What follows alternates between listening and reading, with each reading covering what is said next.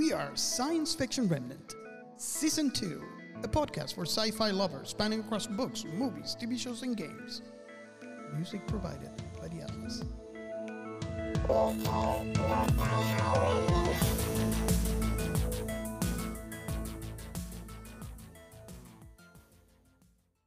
This show is a proud member of the Let's Chat Club.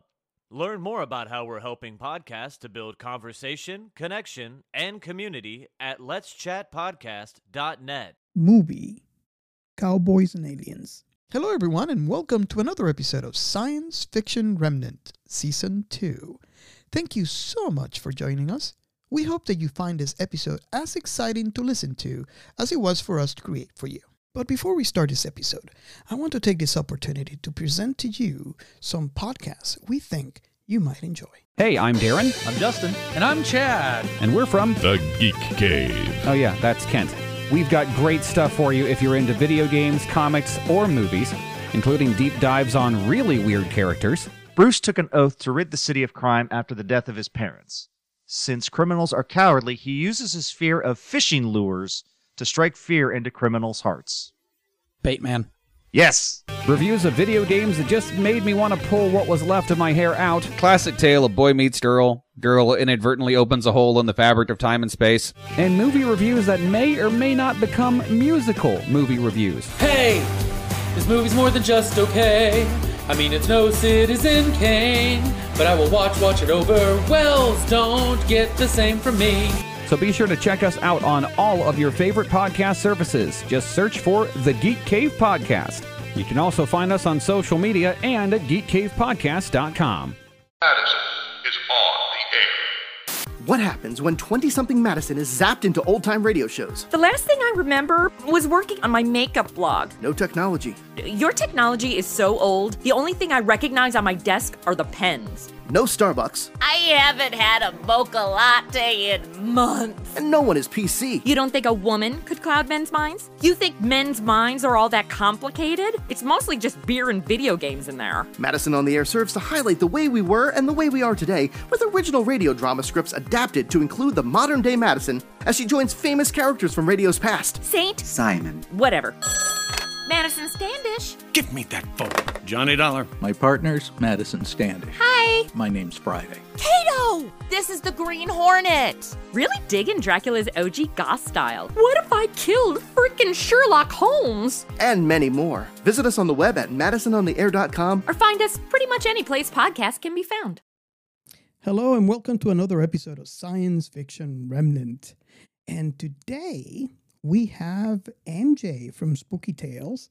Um, I am so glad to have her on the show because we always we've been meaning to have her on the show for a while now, and um, it, it just it scheduling and things happen. But I'm glad that we finally have MJ with us. Hi, MJ, how you doing? How how are you doing I am today? good. How are you? Good, good. Can you tell our I fans about your podcast? Yes, so I am half of a Spooky Tales podcast where we talk about Latin American folklore, legends, myths, sometimes history, and true crime. You can find us anywhere you stream your podcasts. Just search a Spooky Tales with an E in front of spooky or uh, visit a spookytales.com. Awesome, awesome. You said that more than once, I can tell. Very trained. I have. I am uh, constantly on. Uh, I'm constantly doing uh, guest on other podcasts. awesome. So And, and, and the reason why you're here is because uh, we heard you on another podcast talk about the same this same movie. So I couldn't, you know, I I, Mhm. I heard it. I enjoy that podcast, and I was like, okay, we haven't done this in our show yet, and it's one of my favorite movies. Um, Ray, have you you watched this movie a long time ago too, just like me, right? Oh, I saw it in the cinema. Yeah. I mean, you look. You, you, we we were having a conversation uh, off off pod about the names of things and and what they sort of mean when you first uh, when you first hear them. of course, you know, an, anime names and, and light novel names are ridiculous when they translate it. But um, this the name of this Mhm. cowboy cowboys and aliens. You go, you go cowboys and aliens. Wow, that's a concept. I want to see this. so yeah, I had to s- I had to see it at the cinema. Hey, Gian, you made it. Man, technology is like the avatar. When the war needed it most, it vanished. But I'm connected on my phone with 2%, okay? is it is it from my the Fire? computer Na- is still loading up.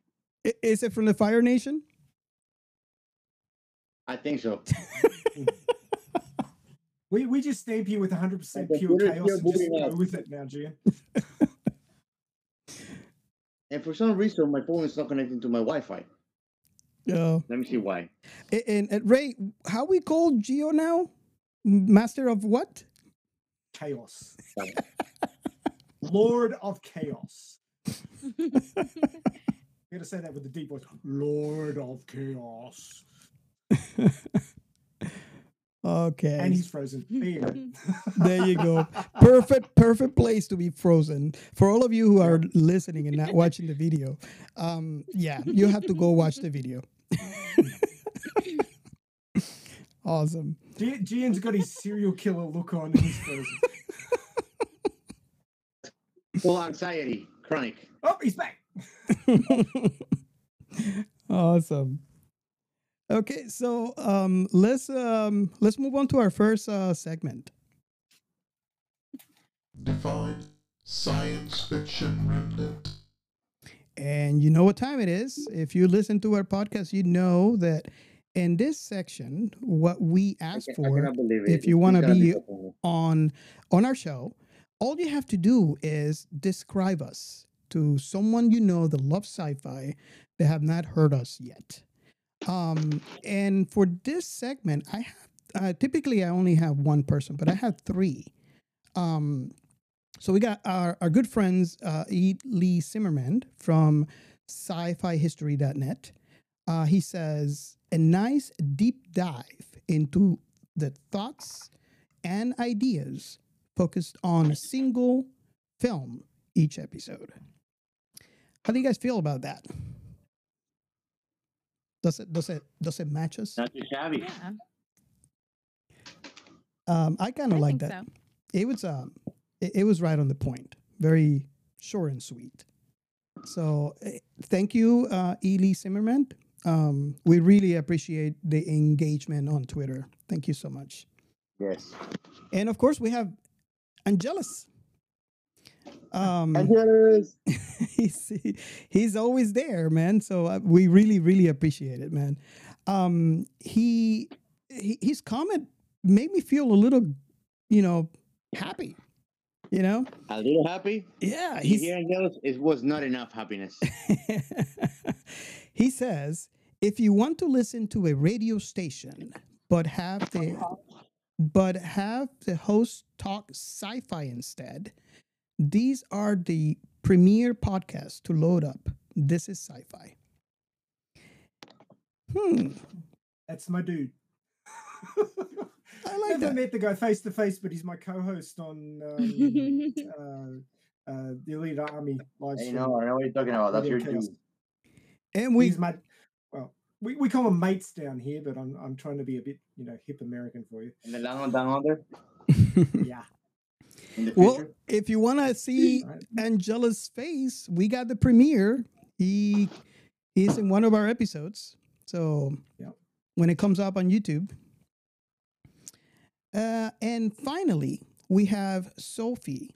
Uh, she's one of our new listeners on twitter uh, and I really really appreciate all engagement um, she says this is what i'll say to someone if you love sci-fi, then get your ass over to wherever you listen to your podcast and put on Sci-Fi Remnant because they talk about lots of great movies and TV shows. You might even discover something new. Thank me later, friend. I like that. Great or great? Great. Awesome. Some movies are great. So All the feels. Uh, yeah, yeah. So uh, there you go. If you if you like to get a mention in our future shows, just uh, hit hit us up on Twitter. Um, you can use the this is hash uh, the hashtag this is sci-fi, and just tell us how you would describe us. So let's move on to the next segment.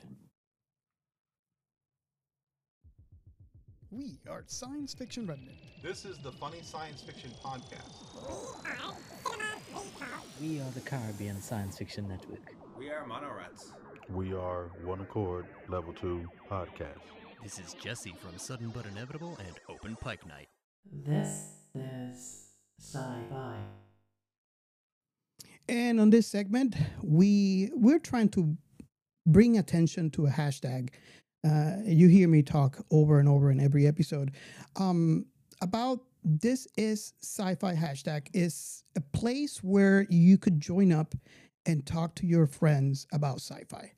Uh, if you're a creator, if you're a fan, um, just follow the hashtag, post on the hashtag, and you we can all you know learn from each other, get new things from each other.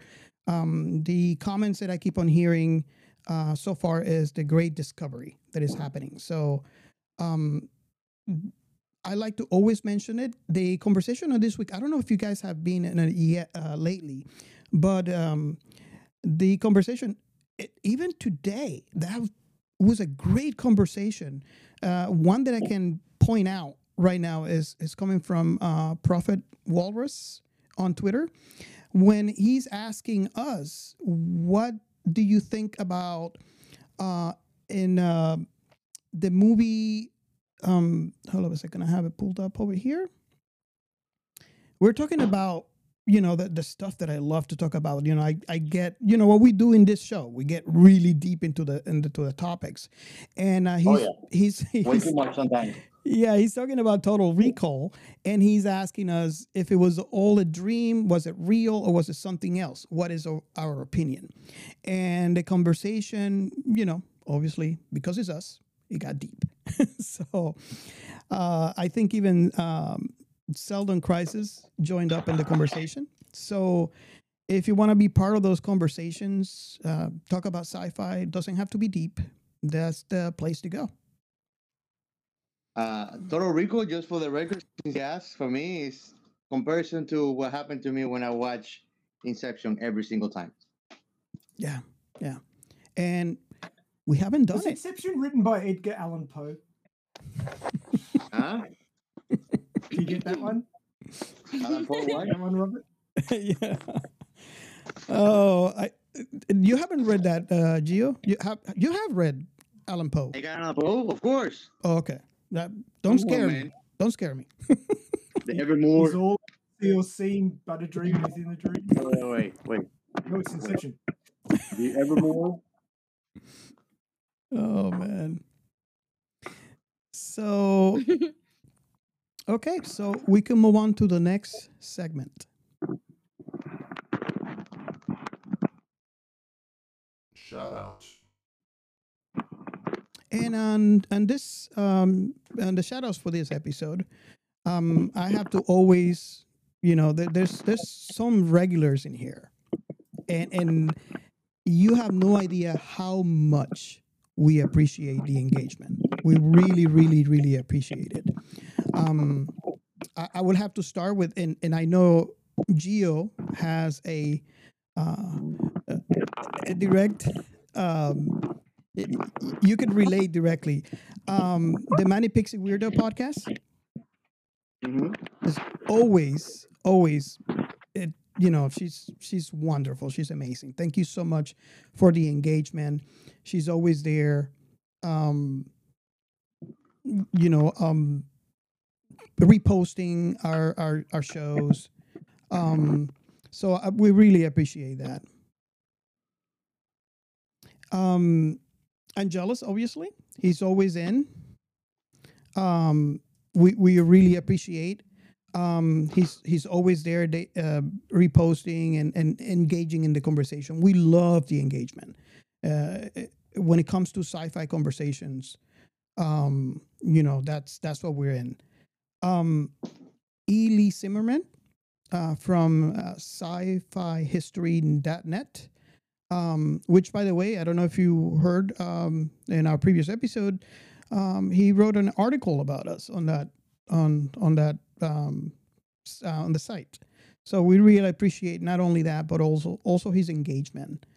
Um, Sophie, uh, one of our newest fans, uh, really, really appreciate it. Um, she started listening to us since uh, Warehouse 13 episode. So we really appreciate um, the uh, engagement. And we have also, uh, and, and I'm sorry if I say your name incorrectly. I have the heretical Sayad, Sayadina. Um, uh, I, I really, really thank you for the engagement also. Um, and and we already mentioned uh, Prophet Walrus uh, with the conversation today. It was a great conversation. Thank you so much, and keep in comment. Um, we also want to point out the people that have done uh, engagement with us in Goodpods. Um, if you haven't heard, we are in Goodpods, and uh, you could actually rate us um, in there. So we have some regulars. Uh, we have the Cinema Recall podcast. Uh, we have Jack Culberson. We have our good friends at FSS Podcasts. Um, DT Carell from Space Castle. Um, I really want to thank you guys. You're you're always every episode. You're always there, and uh, not only do I appreciate the engagement, I also appreciate um, you guys going out of your way to you know give us those reviews. Thank you so much. We really appreciate it. And um, should we go into the next one? Um, I think that would be you, Ray, the Outer Remnant. The Outer Remnant. Hey, I'm not the entirety of the outer remnant. You know, you, you guys get around Well, too. This stream is Uh, good. I'm This still no part of it.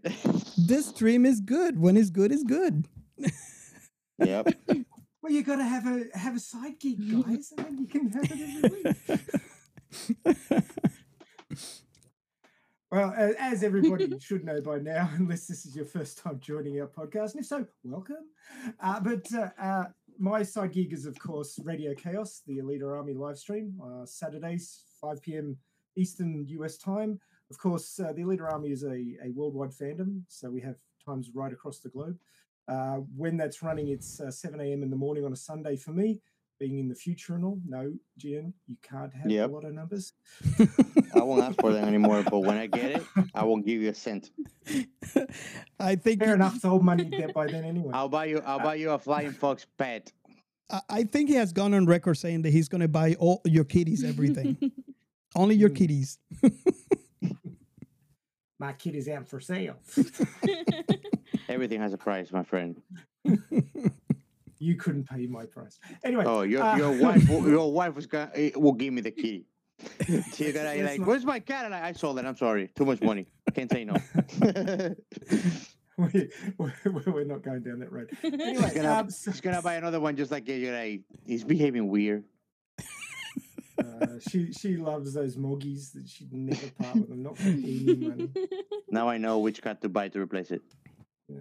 No, look, well, she she's been unwell the last couple of days, and I opened the door, and both the cats who don't get along very well and won't be won't hang out near each other are both on the bed with her. They know that she's sick. Um, Oh.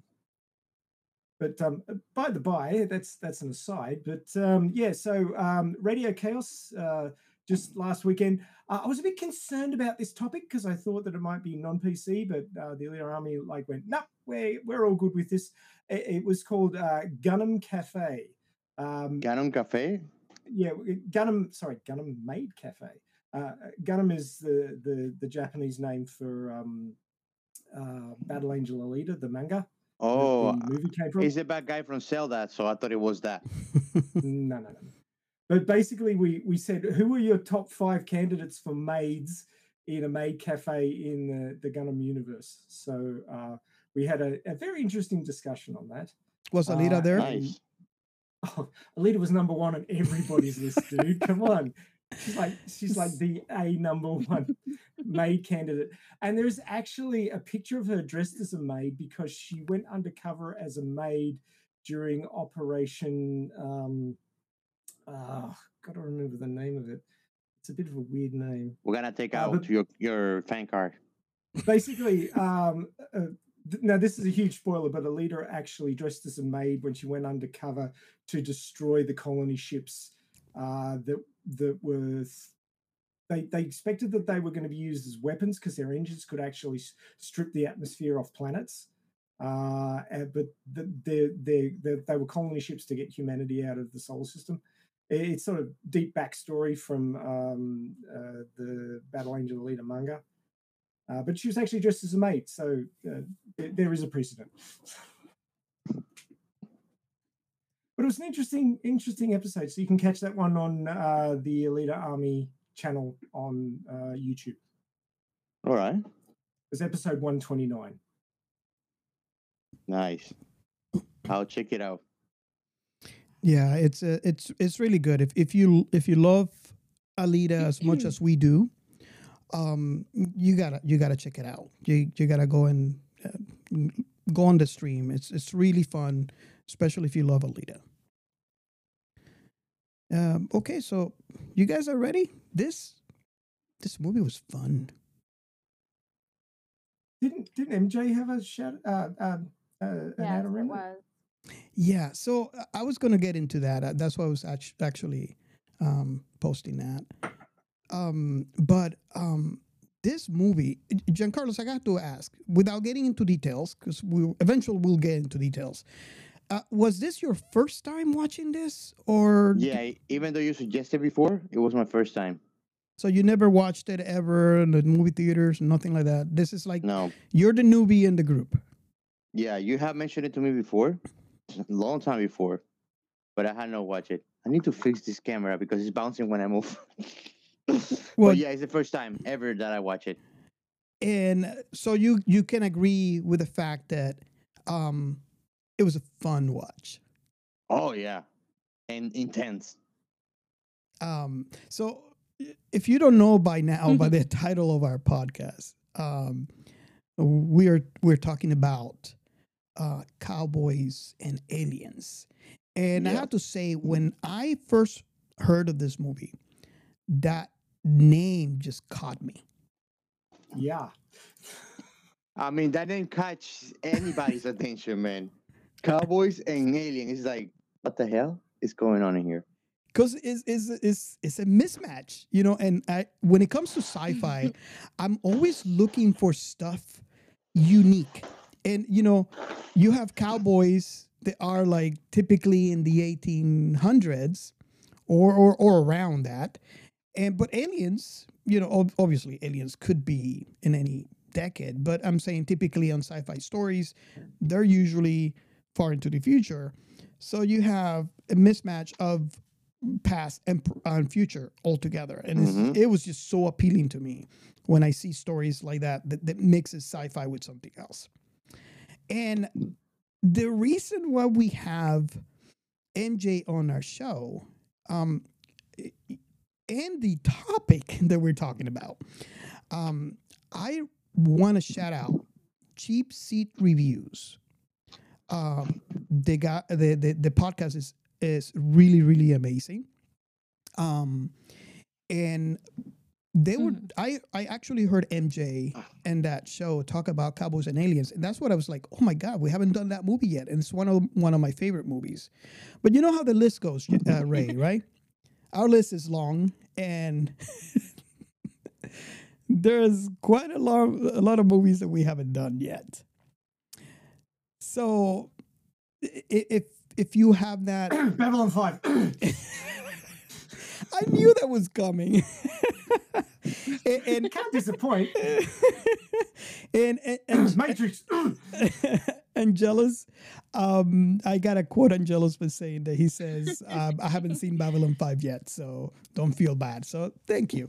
I, I really appreciate it. I'm But- gonna slap that boy next time I see. but I will watch it. I, I will definitely watch it. It's definitely on my list. It's for a long time, but yes, it is on my list. so, You um, like the character of Garibaldi, I promise. He's a dude.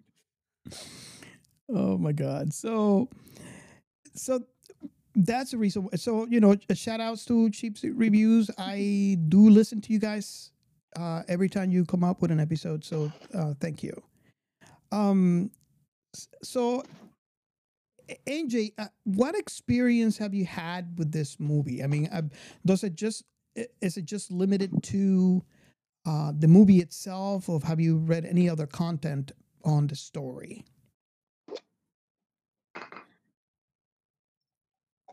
It's just to the movie itself. Um, I like anything having to do with the paranormal, and I guess aliens kind of falls into that, Mhm. especially with like what I'm into. You know, like um, Right I after love Bigfoot. listening to UFO stories and alien sightings and stuff.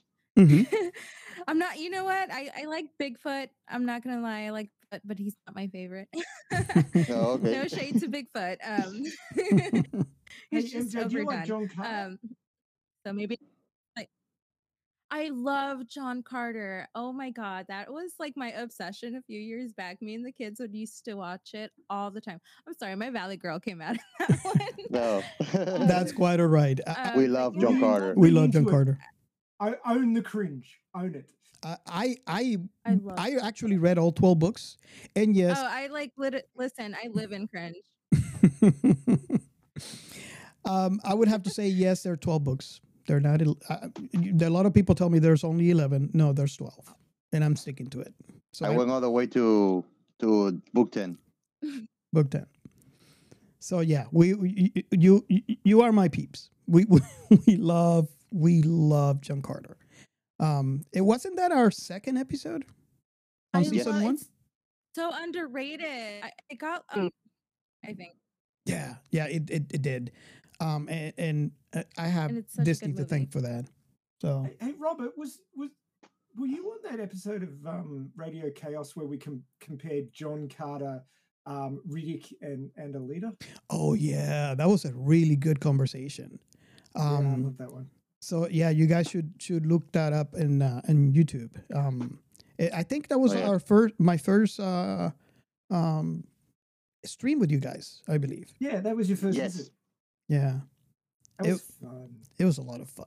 I, I love that. I I occasionally keep on rewatching that because it was so much fun. So I would have to ask. I'm going to start with a newbie here. Um, because I am so curious um to get a different perspective. Because you know I'm partial when it comes to the movie. You know I I, I love this movie. Eh, partial. And, and and you know that Gio the happy endings. Yeah, I mean, I was surprised that you loved this movie so much and the girl died.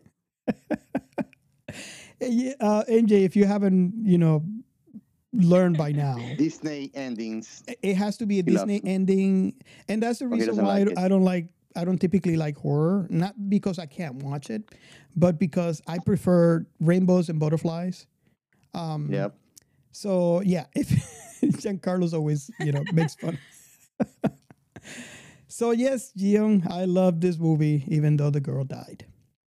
Are you surprised? And I tell you, like the movie is quite interesting the way every little detail is made, even how the aliens look, because it makes you think like, hey, they kind of grab some of our ancient history to make them similar to the things that the ancients portray in their imagery. You know, so even the aliens, aside from being modern, they look like monoliths and shit like that. Yeah, that's really interesting. So like they put a lot of work into the details of the movie. I, I mean, they look creepy as fuck. When when They when scared their the chest out of me. opens and the extra pair of hands come out. it's like, oh my god! No, no, no, no! It's it gives me the creeps, man. I feel. I felt like the movie had a lot of like um nods at other movies. hmm Yeah. Well, you know, the first one that I noticed, and I don't know if you guys noticed, do you by any chance remember the teaser for Star Wars The Force Awakens? The very first teaser. When we Nah. had we had Finn on you know, basically you see desert. And then all of a sudden you see Finn I don't think. he gets up and he's mm-hmm. like well what happens at the very beginning of this movie? Uh-huh. So I, I wonder because you know Jon Favreau is involved in this movie. He's also involved in all uh, Star Wars. Involved? He was the director. He's you know Yeah, what I he's mean? the director. He's involved. He's like, he's like, I'd say uh, Hitler was they're, involved they're with my, World War They're my daughters. I'm involved. So you know that that's the first thing that caught my eye when I saw this. Like, hold on a second, this is Star Wars. Have you guys noticed that? In a way, for 19, 1800 Star I Wars. didn't notice that until you pointed it out. Yeah, I gotta find that that um that clip. But if you look for the first ever trailer of The Force Awakens, it wasn't a trailer; it was a teaser. So don't put trailer. You want to put teaser on your Google search, and you'll find that. And and of course, I saw this movie a long time ago. It's only now that I can make that that relationship Comparison, yeah. because of you know Star Wars. I'll tell you, that's a very smart uh, storytelling tactic to catch your attention right away. Because I mean, the way that the movie starts, even if you're not interested in it, it just pulls you in because it's like this guy is gasping and something is going on, and then just he used to take out six guy out of nowhere. so he's like he starts like bam, bam, bam. and he doesn't remember Everything. doesn't remember a thing. Yeah, he doesn't know who he is. Uh, MJ, uh, did, So did yeah. you watch this movie at the movie theaters or do you saw it on just like on streaming? What was your first experience with this movie? I've only ever saw it on streaming. Mhm. I can't remember the first time that I saw it, like where it was at, but like recently when I rewatched it again for um cheap reviews, it was on Peacock TV. Yeah, Yes. Awesome. Oh, that's what I watched it. hold on a second. Let me go ahead. Uh, I think um, Ray found the clip. And I don't know if you guys, Yep. I- i- if you guys are seeing the video, um, you'll see James Bond waking up in the desert. James Bond. When I was watching the more like screw James Bond, this guy's cooler. Yeah, totally. Yeah, he's he's he's. I mean, I, I, I, I, I identify as a, a- as a straight guy, but just watching um, Daniel Craig wander around in this movie is like, oh, Ooh, you get in touch with your feminine side. Hey, I don't blame you, man. Me too. I. I watched the first half of this movie and then I went down and worked out really hard. and then I came back and watched the rest of it. don't let your wife hear you. yeah, right. But baby, I go tell him to do it, not me. But I don't even know him. Oh I, wow. I, I mean, the character of Jake is just like, Yeah, and you know that's that's one thing that I, I- I was noticing, and, and it's a good thing you mentioned it. Um, we know that at the beginning of the movie he lost his memory, Eh, but he's so so definitely short on himself. Uh, although he doesn't know nothing was going on, it's uh, you know what was he he he was quoted by saying he all he knew was English, but it, I much wonder. it. Eh? and not much of it. He doesn't talk very much. Yeah, yeah, that's He's that's very economic with the with the lines. It was Jon Snow. so it, it makes me wonder, you know, you know what, uh, you know me, I, I- have to think things deeply. If you forget, if, if your memory is erased, you know, how can you be sure of your of yourself? I mean, do you think there's some sort of residual um, from his past memories into his brain that made him act? Because it seems like it all came out naturally. I think that that's part of the the subconsciousness, the things that we are not fully aware Mhm. or He's in also control. Uh, Go ahead. Yeah, go ahead. mhm, he's also in uh, flight or fight mode. Yeah. Which is instinctive, you know? You don't think about it, you just do. And and even I, go ahead. I don't know that he was that he was that frightened. Um, he's he's confused. So No, but that's the thing, you it's could- fight or flight. So he he necessarily is not uh, frightened. He might be in fight he's, mode. He's, he's fighting. Yeah, he's fighting, not fighting. Um, but yeah, he he just You chose he, he he's he he's we all know that your character is created by by your history what you've been Mhm. through and how how it's affected you but i think that there's a there's definitely a gap between the way he is when his memory's been erased and and how he is when he gets it back um, because he's certainly not the complete asshole that that he everybody's treating him like who knows him from before he lost his memory. He's actually a, de- a decent kind of guy, but he's also so comfortable in his own skin. It's mm-hmm. not like, who the hell am I? Why why are people acting like this? It's more, okay, this is how much I know about myself. I didn't even know my own name. Okay, that's my name. Great. I found out my name because the guys came to arrest me.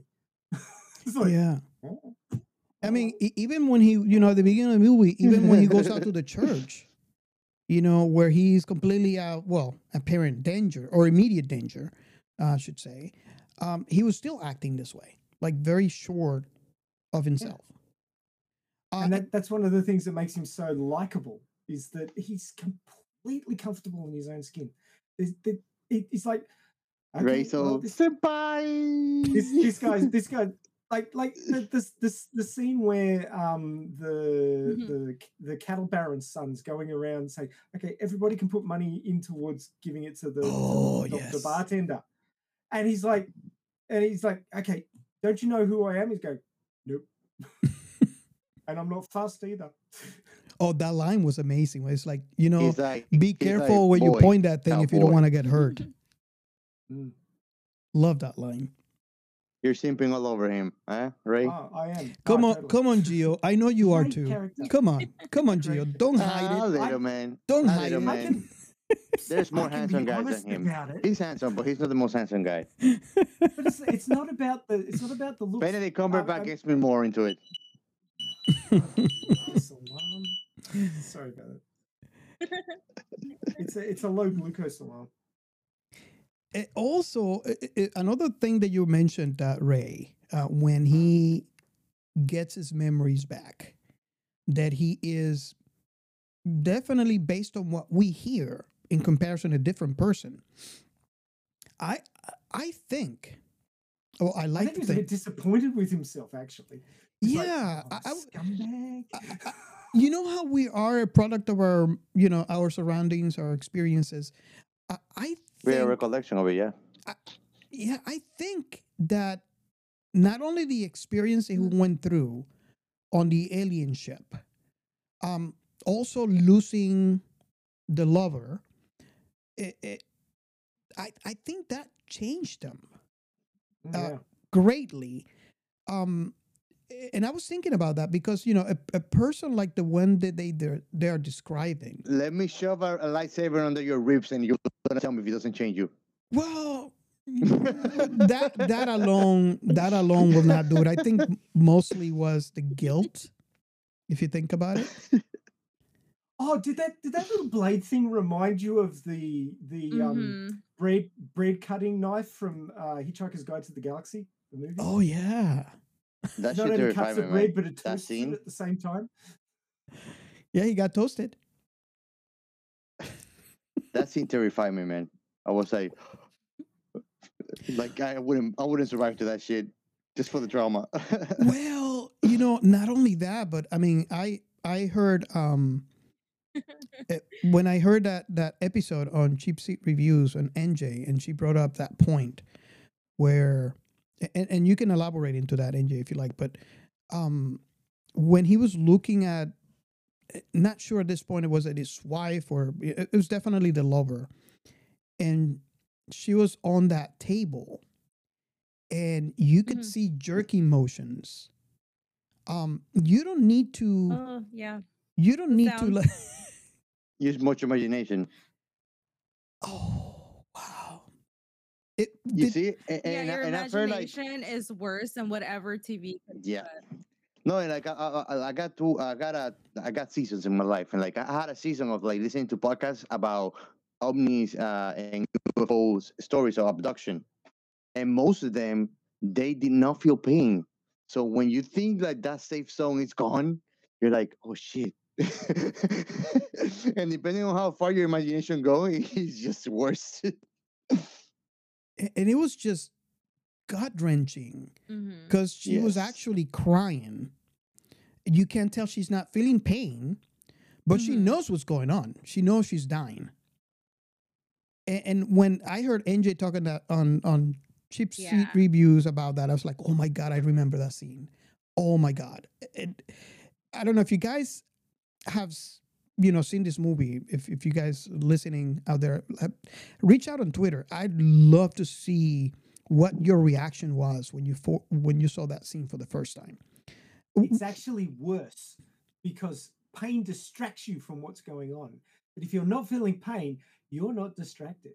You know exactly what's happening. yep, it's true. Yeah. That's a very good point. is true. I don't know if you guys. Nope. It just came out like it, the sounds are much like makes your imagination just run wild, and it makes whatever you're hearing like your imagine. Oh no, it was so bad. like that It's movie more really got me like horror wise. I have not. Yeah. Yeah. I I have to give it to them for that the way they did that scene because this is why books are amazing. This is why books are better because when you when you're reading and you're not being provided uh, the the visuals, it, it is left to your brain to decipher, and you can actually create the scene. You can create the what you're watching in your head when you read. So I I have to give it to them for creating that scene because the way they created it, they didn't give you much. You could see her on the table, you can see the jerking motions, and you can hear that sound. But then your brain fills up the gap. The the best writing, uh, it's re- uh, it's referred to as sh- show don't tell.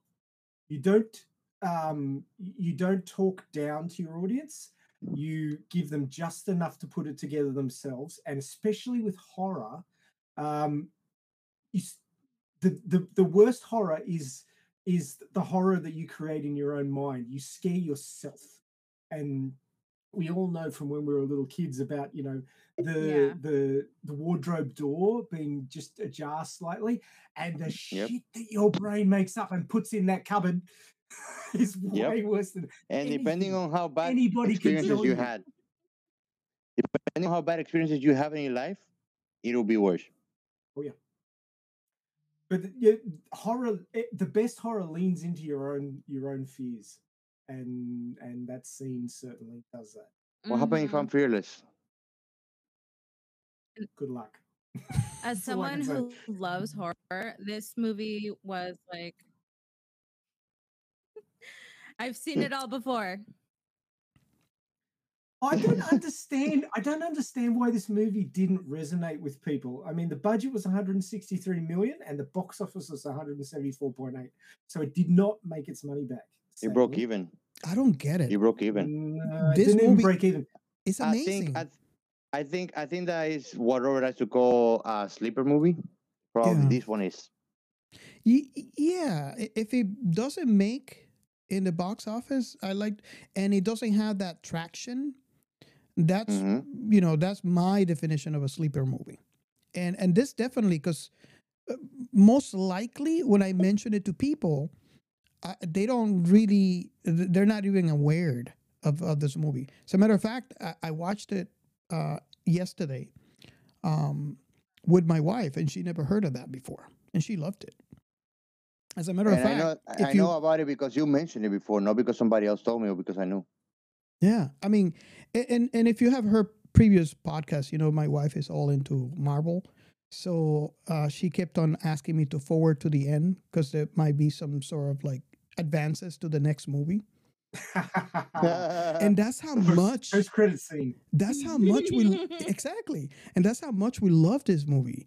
Um, and I remember, I mean, when I saw this for the first time a while back, I always wished there was a second. I mean, I know the story is kind of told You know, that's it. The aliens blew up, and that's it. There's no more.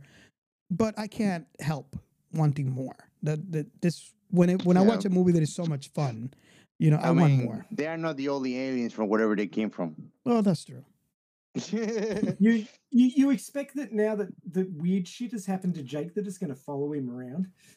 Yeah, and and they could do it. They could do a sequel where there's some other weird shit going on. He he's his uh, interest in this sort of thing is now piked or peaked or however you want to say it, and um, he uh, he he gets involved voluntarily with this shit now because he he's interested in it. We could we could also have Ella come back. You know, uh, uh, she. So Robert Dude, his the happy ending. got blown to bits. But I Well, suppose she But it doesn't matter. It doesn't matter. We had to make possible Robert's happy ending. Listen, listen. Jake lost two women. Okay, one of them has to come back. well, their time is the charmer. I if I was a woman uh, in his story, I'd be running a mile. yes. red flags, red flags everywhere. oh my god. Red flag chain. Yep, totally. Oh my god. Yeah. So, yeah, th- th- this movie was a lot of fun. Um, I- I I just love the f- how they mixed um sci-fi with with cowboys. You know, um, and, and the play on the the name. It's kind of because typically when I was growing up, you play cowboys and ali- uh, cowboys and, and Indians, right? You know that's not PC anymore, but I mean, I graduated in 1990, so you know, and the way that they played on that name convention, it, it's kind of clever if you think about it. Uh, I don't know if Giancarlo. I, am I'm pre PC in every term of the word. All right. I existed before before uh, PCs did and before PC did. There you go. Well, uh, I don't know, Giancarlo. I don't know if you if you agree with my statement or if you experience. I, I know you're a lot younger than I am. I'm sure Ray probably could. Uh, I'm kind of curious to see if you guys experience that. And MJ, I don't know if you if you even know what I'm talking about. Um, but I like to hear. Basically, I don't want to hear that I'm alone in this. Because You're not. You're totally not. No, you're not, man.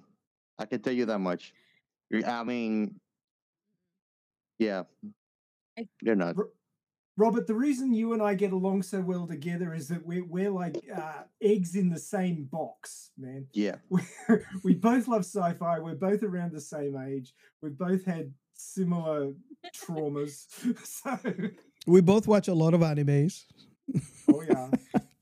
Hey, at least you guys got to watch anime just like me. They thought it was for kids, Oh, yeah. I, I had a movie for those people. so I oh, get to grow up. same up. thing. Anime. hmm Yep. Well, M- I- MJ we got was to telling grow us up before, before we our got time. started. M- MJ was telling us before we got started on the pod that she's into horror anime, and I'm like, yeah. So you, she got, she likes Elfen Lied. You have watched Elfen Lied. Oh, I also- Re- I redo don't, of I'm not Heal- entirely sure right now. I'm. What was I watching? redo of Healer. I was watching Cas- Castlevania the other day. Oh, I haven't watched it completely. I and started it. Attack on Titan, obviously. Oh, Attack on Attack Titan. on Titan. Yeah. Funnily enough, Robert likes Attack on Titan. Can you believe Which that? surprises me. I like it. And it shocks Yep. everybody that I like it. It's so good. Yeah. But everybody I, I have dies. avoided. I have avoided the big three: Attack on Titan, um, um, uh, crap. What's it called? I've avoided it, so, so it's not coming to me. Um, Naruto. Um, uh, oh God, Naruto? Naruto. I watch all of You haven't watched Naruto's. Naruto? Nope. Dragon Ball? Um, I've been forced to watch one Dragon Ball movie, uh, but I haven't watched anything else. Uh, hold on a Um, second. movie? The movie? The No. movie? No. Which movie? Uh, the the one with um, oh, the, uh, I was gonna say I'm sorry for you, man. the other dude. No, no, it's uh, uh, it's another dude that um. As long as you It's, know um, a live action movie, which is not a movie, yeah, that's fine. no, no, no, no, not not anything live action. Good, you haven't been damaged. Nope. No, the only anime live actions I've really leaned into is obviously Alita, duh, and um, Ghost in the Shell. Ghost in the Amazing. Shell is badass, bro. Amazing. Um. So Oh, Demon Slayer. I don't know. Love Demon, I, I, it. try, I tried to watch Demon Slayer, and I'm just like, What's wrong with you, Ray? Demon Slayer is the shit. I only watched one episode. Look, if Why you you want haven't good- watched more, if you Rover? What's wrong with you? Sci-fi horror in anime. Watch um, Steins Gate. All right. Steins Gate. What what the P, what what the MC goes through in Steins Gate, I would not want to happen to anybody, including myself. Oh Jesus! Wow. If Now I have to I watch mean, it. it, it's it's bad enough. I've I've I've experienced friends dying. Uh, a really close friend of mine who um, I I had not on a conscious level realized was gay, um, but his parents tried to re-educate him, uh, and he committed suicide two weeks before. Um, well, we call it the high school certificate, Mhm. but you guys would call it like um, finals, like uh, at, the end of high school. Um, you know, final exams. Mm, Um, two weeks before final exams, a friend of mine committed suicide. mhm. Wow. Fun times in high school, I've got to tell you. That's So, but yeah, um, yeah. So I've I've experienced friends dying. Now imagine if you had a way to go back and try and fix it. Ah, that, that reminds me of Would you, would you would you would you take that would you take that chance? Of course you would. How but No. how many I've learned times not would to. you take how many times would you take that chance? When would you give up? Depends for the person. I'll tell you something. I'll tell you something. I've learned by now in life and by many shows like that and, episodes in movies, I will not go back. I will fuck it up b- worse. That's what happens all the time. You fix that, and something worse happens somewhere else. you don't want to. you don't want to. It's the old idea of of uh, well, we've had a Doctor Who episode which I missed unfortunately, but um, the fixed points in time and space that you can't Yep. change, Mhm. and and if your friend's death or the your loved one's death was one of them, how would you deal? now he- here's a question: If you can think about, you know, the story throughout in this movie, what would you consider a fixed point in space in this movie? When she died. Yeah, his his um his lover being killed by the aliens. When Go ahead. yeah, I think that one is going to be the fixed point in time. The um when she's being cut open, when his wife, Mhm. is it his wife? Yeah. Well, we find out later on from the from his gang that she was a whore, and he basically taken her away from that. Uh, and um, had, had he he'd gone out and robbed a whole bunch of people to get the gold to to set them up, uh, and he was being super selfish. How about that. convenient he forgot everything, huh? Yeah. Yeah. But I, I think he was a bad man. now I'm thinking if it was real amnesia, would- he actually conveniently just forgot. Well, it was it was a trust, uh, you know, a traumatic event. Uh, usually, your brain has that thing of trying to block out. I mean, Mm-hmm. w- we we know that it's had a lot to do with the aliens because of that. Missing memory. The missing. I'm thinking of robbing and getting that shit. Huh? I'm thinking of robbing a bank or something and just getting that. Oh, well, I don't remember. Well, you know, here's the reason why I'm saying it is I think, and I agree with that being the fixed point in time in this movie because not just the fact that she died, but the the the chain of events that led to her death, because mm-hmm. you know him robbing the bank, bringing bringing the gold home, that alone causes him to mm-hmm. have this this regret that if he would think that okay if i would never have taken that gold home she would have still been alive. And the whole story would have played out completely different, and maybe the you know maybe the entire planet would have been taken taken over by the aliens because we would not have that same drive that he had after these events happened. Um, so I, I mean, what, what do you think about that? I mean, I think if that wouldn't happen, the way that it happened, the movie would end it a complete different story. It has to be the exact way. Yes. Yeah. It would have ended differently, but she's not a connection to the aliens coming here to do what they were gonna do. No, no, but what I'm saying is, let's let's assume, for example, that he never took the gold home. If Right. he hadn't been such a bad man and nicked everybody's gold and taken it back to her. Let's say, for you example, like when you call them Batman, huh? let's say, let's say, bad boy. let's say, for example, Oh, he yeah. got the gold and and and never took it home, but he's like taking the gold and trying to do, you know, like get things planned ahead of time so he can come back and get her later. And in the process, the aliens would grab him and not her because the gold was down. She was not home when the gold mm-hmm. he was away. I think that they would have grabbed another woman because no.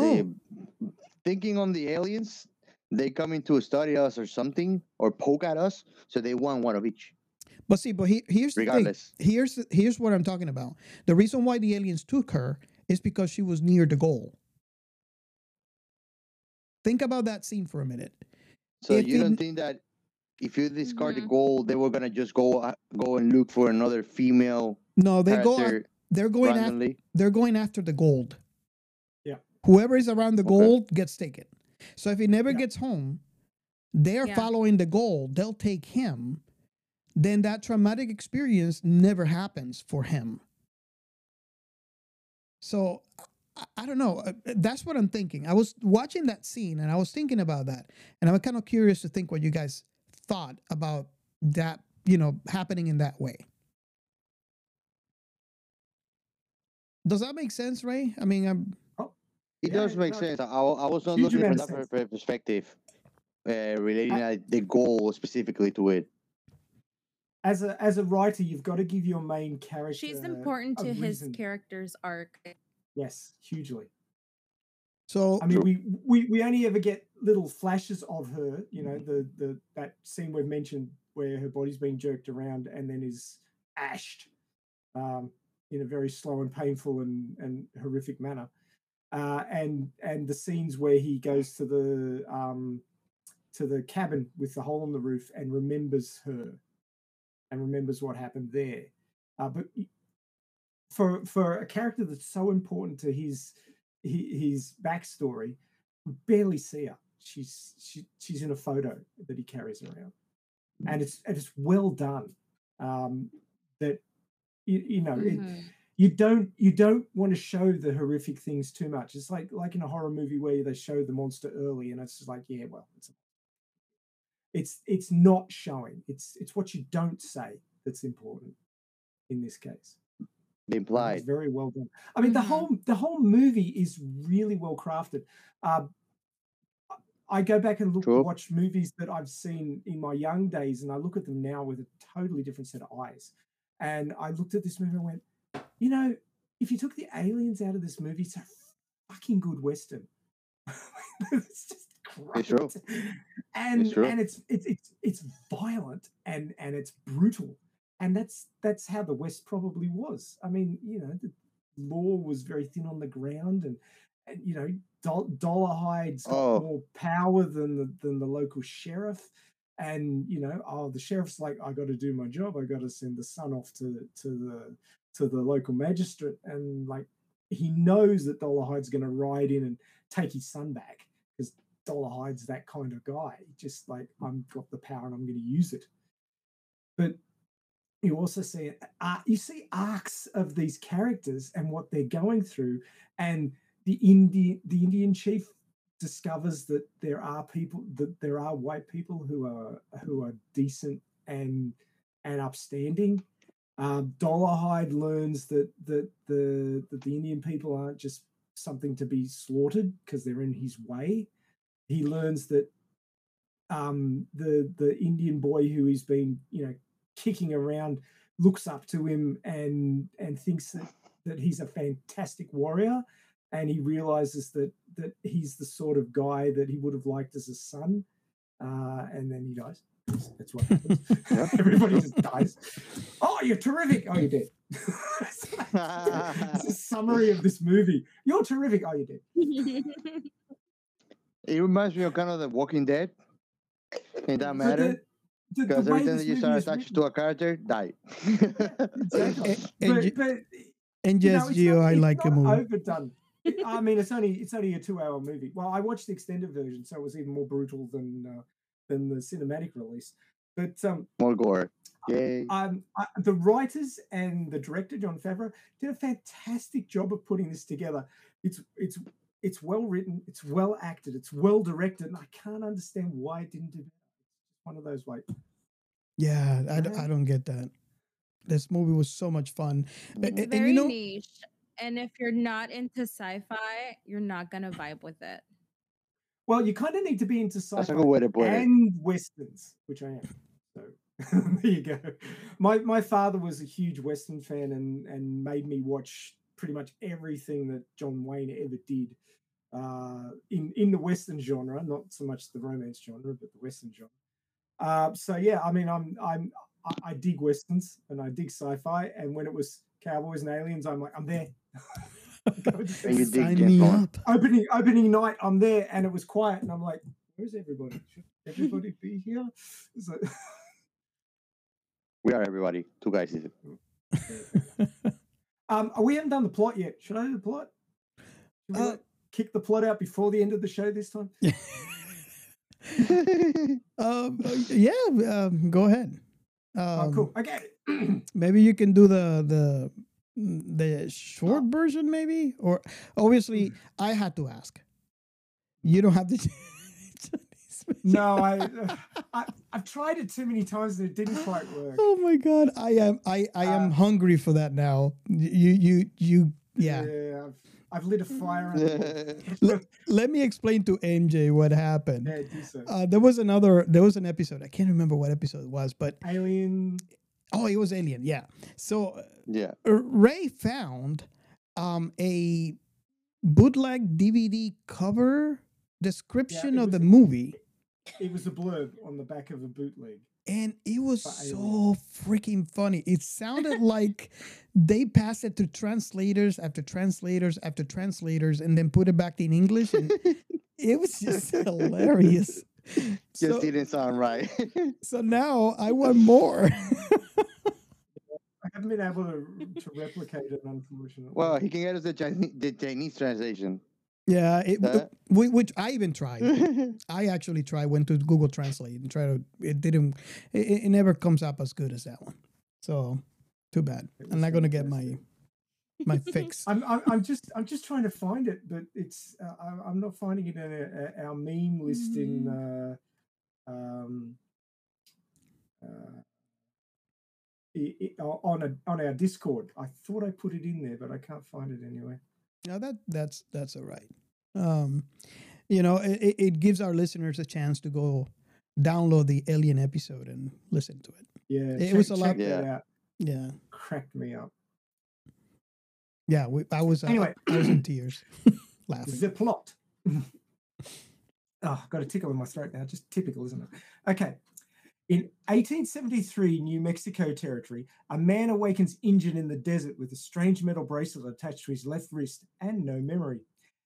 He wanders into the town of Absolution, where preacher Meacham treats his wound. Sheriff John Taggart recognizes the stranger as wanted outlaw Jake Lonergan and attempts to arrest him. Jake nearly escapes, but a woman named Ella Swanson interferes. Taggart and his men prepare to transport both Jake and petulant young drunkard Percy Dolarhyde to Santa Fe for trial. Percy's father, Colonel Woodrow Dolarhyde, a ruthless cattle baron, arrives with armed men and demands Percy be released. He also wants Jake, who's, who's stolen gold from him. During the standoff, aliens begin to attack the town. Percy, Taggart, and other folk are abducted by grappling cables fired from the bottom of these ships. Jake's bracelet inexplicably activates and transforms, becoming a weapon, and he shoots down a ship, ending the attack. Excuse me. I, I told you there's a tickle in my throat. It's always bad timing. Dolarhyde, Ella, and other townsfolk from the form a posse to track down the injured alien that escaped from the downed ship. Meanwhile, Jake travels to an abandoned cabin and, in a flashback, recalls reuniting, uh, returning to it with stolen gold and then being abducted along with a woman named Alice by the aliens. His memories returning, Jake joins the posse. During the evening, they come upon a, a upside down paddle wheel steamboat that the aliens apparently dumped far from any large river. They camp inside it during the night. An alien kills Meacham, who sacrifices himself to save Emmett Taggart's grandson. So Taggart is the the um, the sheriff of the town. Absolution. Excuse me. By morning, most of the most of the posse has deserted, and Jake's former gang attacks the rest. Jake, who stole the gang's loot after their last heist, attempts to retake control but is foiled. The aliens attack again and abduct Ella. Jake jumps aboard the ship that attacked and attacks the alien pilot, causing the ship to crash in the river. The pilot survives and crash the crash and attacks Ella, fatally wounding her before Jake kills it with his wrist blaster. The remaining posse is captured by the Chickasaw Apache Native Indians, who blame them for the alien attacks.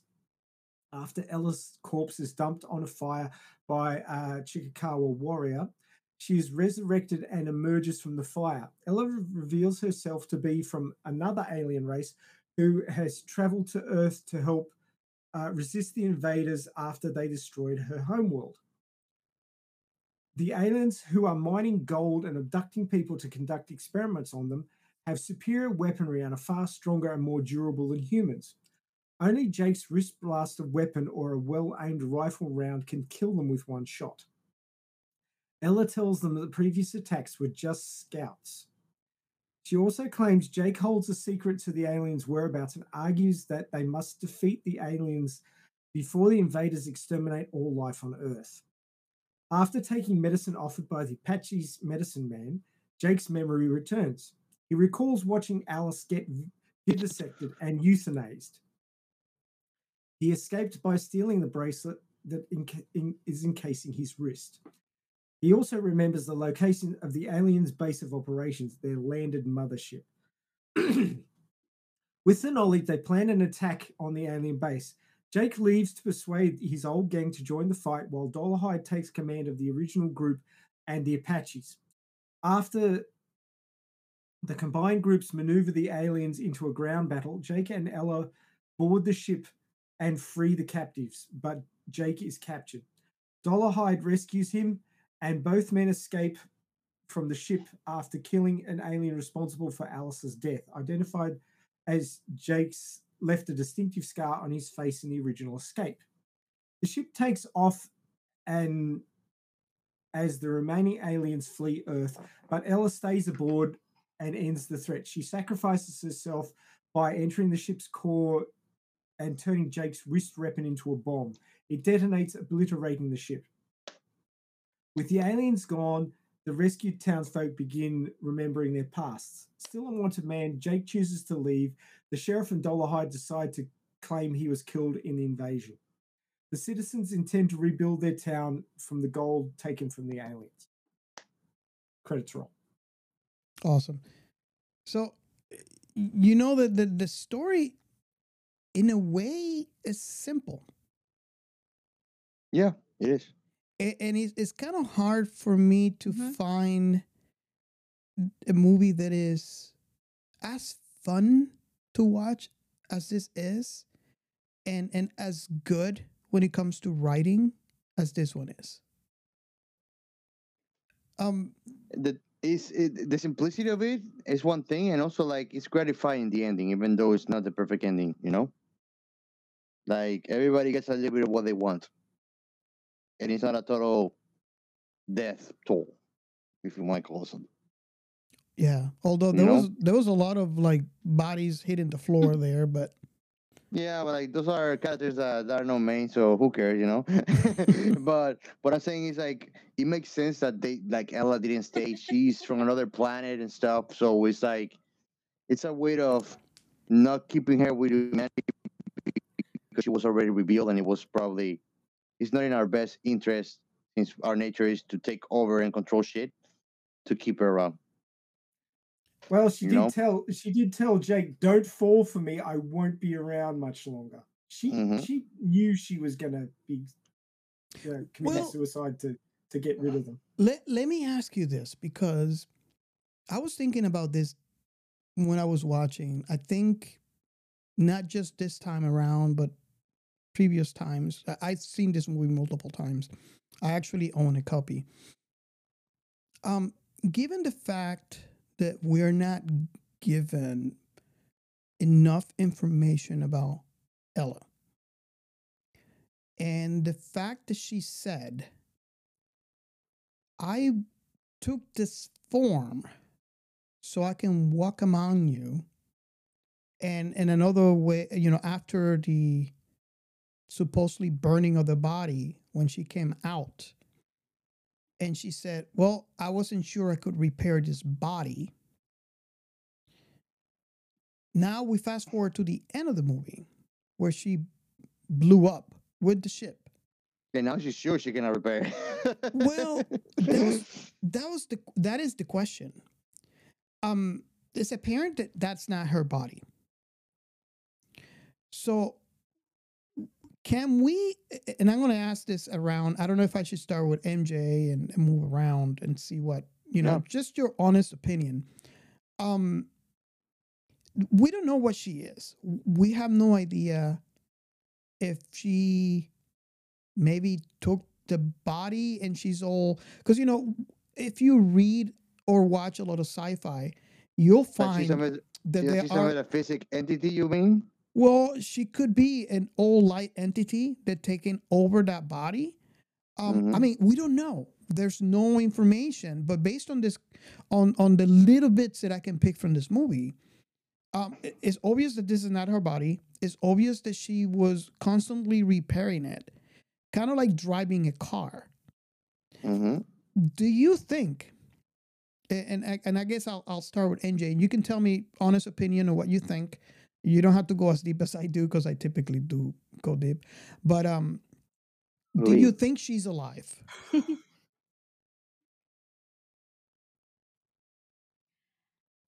I think she could be. Um, I, I do think like uh, it depends how much energy it takes to heal the body, especially after that. Which I would think it would like evaporate it, maybe. Yes. Which I I, I don't know. I, I guess maybe it's possible. Look, I could write a sequel for this movie. It wouldn't be too hard. She kissed him goodbye. She could have transplanted some of her essence into him. He could be, you know, riding along looking for somewhere new to settle down, and he starts having flashbacks or dreams of uh, an alien planet. And he's like, what the hell is going on here? And then he, she starts forming in his mind and becomes a little bit, you know, like a spirit existing in his head um, and she might guide him towards something else. The, the, like a the- the- tulpa. yeah, I mean, she could she, eh, she could become his guide guiding spirit or something like that. And you know, there's something else going on that that needs his his intervention to stop the aliens from coming back or something like that. They they they've they've hidden a transmitter somewhere that's, that's sending out a signal, and if he doesn't stop it within a certain amount of time, the the, the alien invasion force will show up. You have a point there. You know how I spoke before saying that, you know, the story is told and I don't think I can have a part two. Ah. Well, if you think about it, this was a scout. W- wouldn't the rest of the fleet wonder what happened to their scout? Yep. I mean, th- th- there's often in in these sort of things that uh, when you have a a scouting force, if the scouting force doesn't return, like they might have multiple scouting forces out. The scouting forces that come back with information are the ones that are are considered. And if a scouting force doesn't come back, it's like, oh, maybe that place is too dangerous. We haven't got time for that now. We just won't go there. That's the that's the sort of thing that they're leaning into for this. Mhm. That if the scouting force doesn't come back, the place is too dangerous. We won't go there. Uh, Gio. But but you've got the other side of the coin.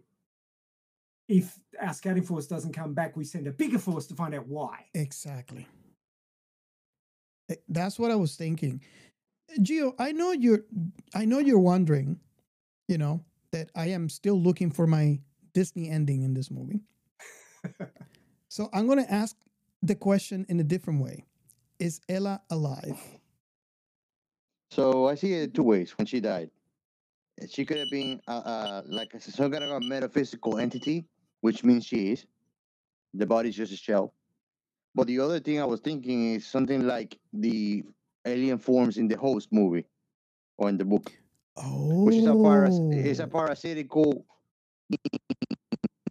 So in that manner, she died And completely. shameless plug there. If you have not listened to our season one host episode, man, I had so much fun talking about Yeah. that movie. But I don't know if you guys have seen the host. Uh, uh, MJ, have you seen the host? The movie, the host. It's based on a book which I read also. Yeah, I've I've seen the host and read the book. Yes. Amazing, amazing. So, you, Gia, you have a point there. And, and the thing is, that's what I like about the simple writing. All these lagoons and gaps on detailed information leaves it to run in the spectator's imagination. Yeah. Mm-hmm. That's what I like about that. Sometimes If you- not so much information gives you so much more imagination. You were saying something, uh, Ray? Oh, I was just going to say, if you if you like the host, then you should also check out. And I want to do this for the podcast at some point too. The movie The Hidden, Oh, The hidden? which which the the Hidden. I'm gonna look for it. yeah. In, I in wanna check it out because I love the host. I am surprised I have not heard of that. I oh, love them was- both, it- Ray and it's Robert. very it's very B grade, Mhm. but um, uh, it, it is it is basically you know uh, alien parasites come to Earth and basically um, have their disagreement from inside humans. So Wow. a- and, there's also an anime called Parasyte, which That be that I, confused. sta- I started I started watching it. It shouldn't. It shouldn't it be good? confused. Oh yeah, it's fantastic. The dub's really good as well. But um, it shouldn't be confused with the the very popular Korean movie Parasite. Uh, it's n- it's not the same show. But um, yeah, it it it's basically a guy wakes up one morning and his um his arm starts talking to him and morphing and doing various things. And apparently, uh, overnight his um his arm was eaten by this parasite and it became his his arm and his hand uh, and now he has to deal with that. Oh my god. Okay. Norm- normally, the parasites go and eat the person's brain and takes them over entirely, but um, uh, for some reason, it couldn't do that, so it just became his arm instead. But he actually forms a, a, a close friendship with this parasite, and um, His arm is his best friend. bad things happen. There's a really sad death in uh, in, in that anime, so Robert shouldn't watch it. Thank, thank you, thank you. I appreciate it. It's one of the one of the top ten saddest deaths in anime. Yeah. apparently. A- a- And MJ, you you probably might not know this uh, from me, but it's apparent to our listeners because I talk a lot about it. Um, I can't watch sad, sad. uh, I'm what I call what I'm like to call it empath. So what I see on media, CC. it, it- Mhm. I I feel it. So like there had been, I remember there was a movie like, Mhm. that I watched that. Oh, um, I watched Beaches. That's one that I can point out, but there's there have been many. What about Um, upgrade? We did upgrade recently. well, upgrade was yeah was different, but you know to give you an example, I, I watched Beaches and I was on the sofa for about thirty minutes to forty five minutes that I couldn't stand up. Um, I watched Mm-hmm. uh, Dark Mirror. Remember Giancarlo? Uh, my heart rate was Yeah, 120 during the recording. Um, so if you guys should should download that Dark Mirror episode and and you know just have fun with me uh, with my It wasn't Black- 120. I can't even remember the show name. Black Mirror. Yeah, yeah. I, I, I will not watch it. It's, he got dark for you. it- it's an Black Mirror has amazing. a lot of good episodes. Yeah, it's an amazing sci-fi series, but I People call can't it watch Dark it. Mirror. is Black Mirror. Oh, Black Mirror. There you go.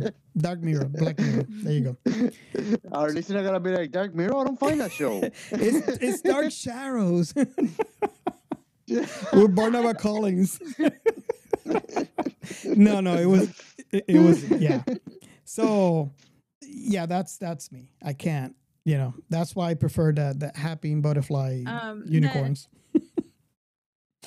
N- never watched Graveyard of the Fireflies or Grave of the. uh, It's a Graveyard or Grave of the Fireflies. it's by Studio Ghibli. Too never late. watched that. Too late. That movie Oh, gave Ghibli me Studio, I love depression it. for like a month. Too late. I watched it You already watched it? only one time in my life. That's it. I was destroyed, completely Yeah, destroyed. no, But Ghibli same, Studio is I- famous for that. Yeah. It was- more dramas are like that though. That is true. Um, there's a, there's another anime. No, that one's like based on um. real life, no? eighty six. Well, f- uh, Grave of the 80 Fireflies. 86. Grave of the Firefly is based on Yes, um, Grave the of the atomic bomb and how it affected these two kids. Yeah, but it's it's the writer's. Oh, I think I the- started It's based on the writer's life, I believe. Yeah, um, there's there's another anime called 86, which I've watched half of, and I'm kind of like, uh, I think this is going to go pretty bad at the end.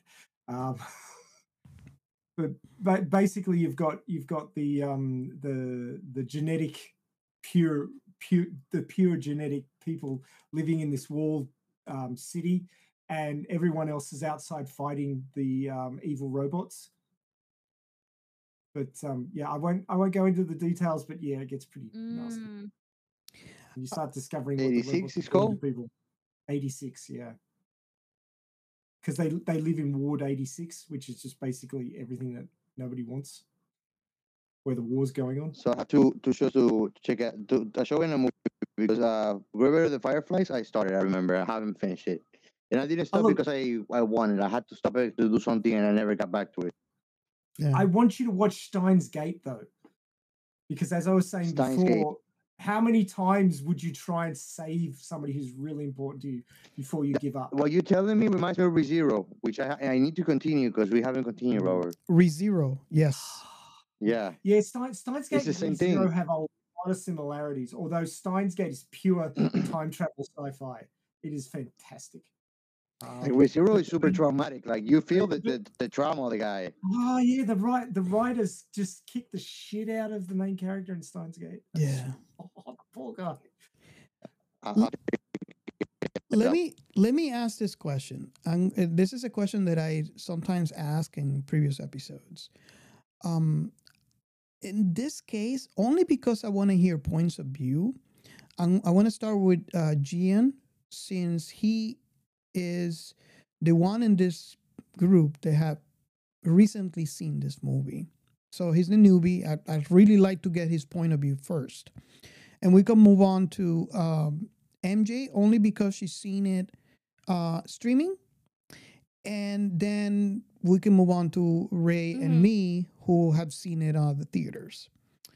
Um, so the question is this movie is a lot of fun, right? It's, it's Yeah. all about, you know, cowboys and aliens. You have the, the, your typical Western. I probably and- will rewatch it. and oh yes um and and your and your sci-fi story uh gia if you can pick your favorite scene in this movie um what would that scene be and and you don't have to really think hard um this would probably be a, a scene that you enjoy so much that is the first thing that comes to mind Look, when I saw the beginning of the movie, I thought it was, but when he saves her from the flying alien on on the on the plane that he has, something like a firefly. Oh. That's my favorite scene. That it was so intense. oh yeah it was really that's a really cool scene um, oh yeah. I was like, you know, he's he's what is he doing? Because he's like, uh, when I was watching that scene, he, he- he's he's on a, on a horse, and you see the the the ship going. It, it's the ship is damaged, so he can't really climb up. So he's going in between this, um, you know, on on top of the like side of the cliff. Yeah, in between the cliffs, and he's running. It's like, what is he doing? What is he planning to? do? Is he going to jump? Like this is not a train.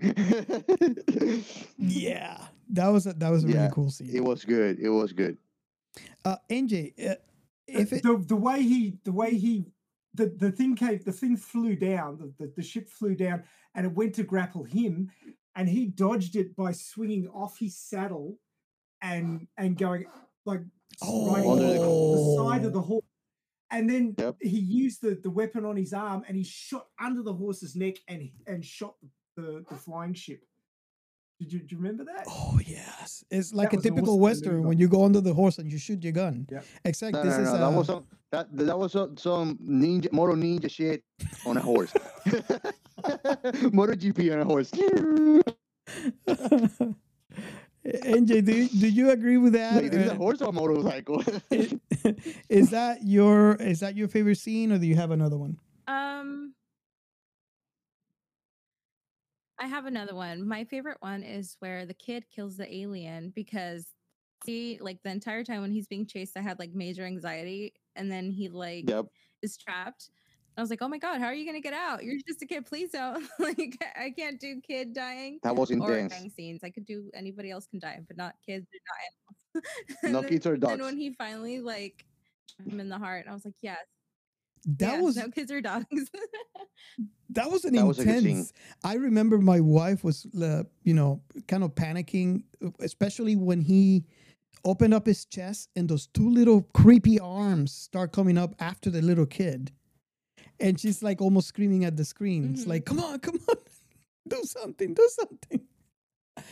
Yeah, that that was an intense scene. I I really like that one. Um, Be- being a, being a writer, I knew that he'd been given that knife specifically to deal with that alien. You could you could see it coming a mile away. yeah.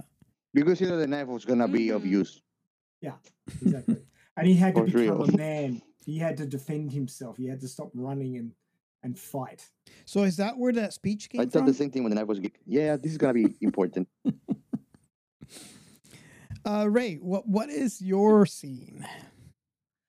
I'm I'm a uh, turning point kind of guy. So my favorite scene was when um, you, you know they they they it, it looks pretty bad. The ship's going to get away. The Earth's going to be invaded and destroyed, and Ella sacrifices herself.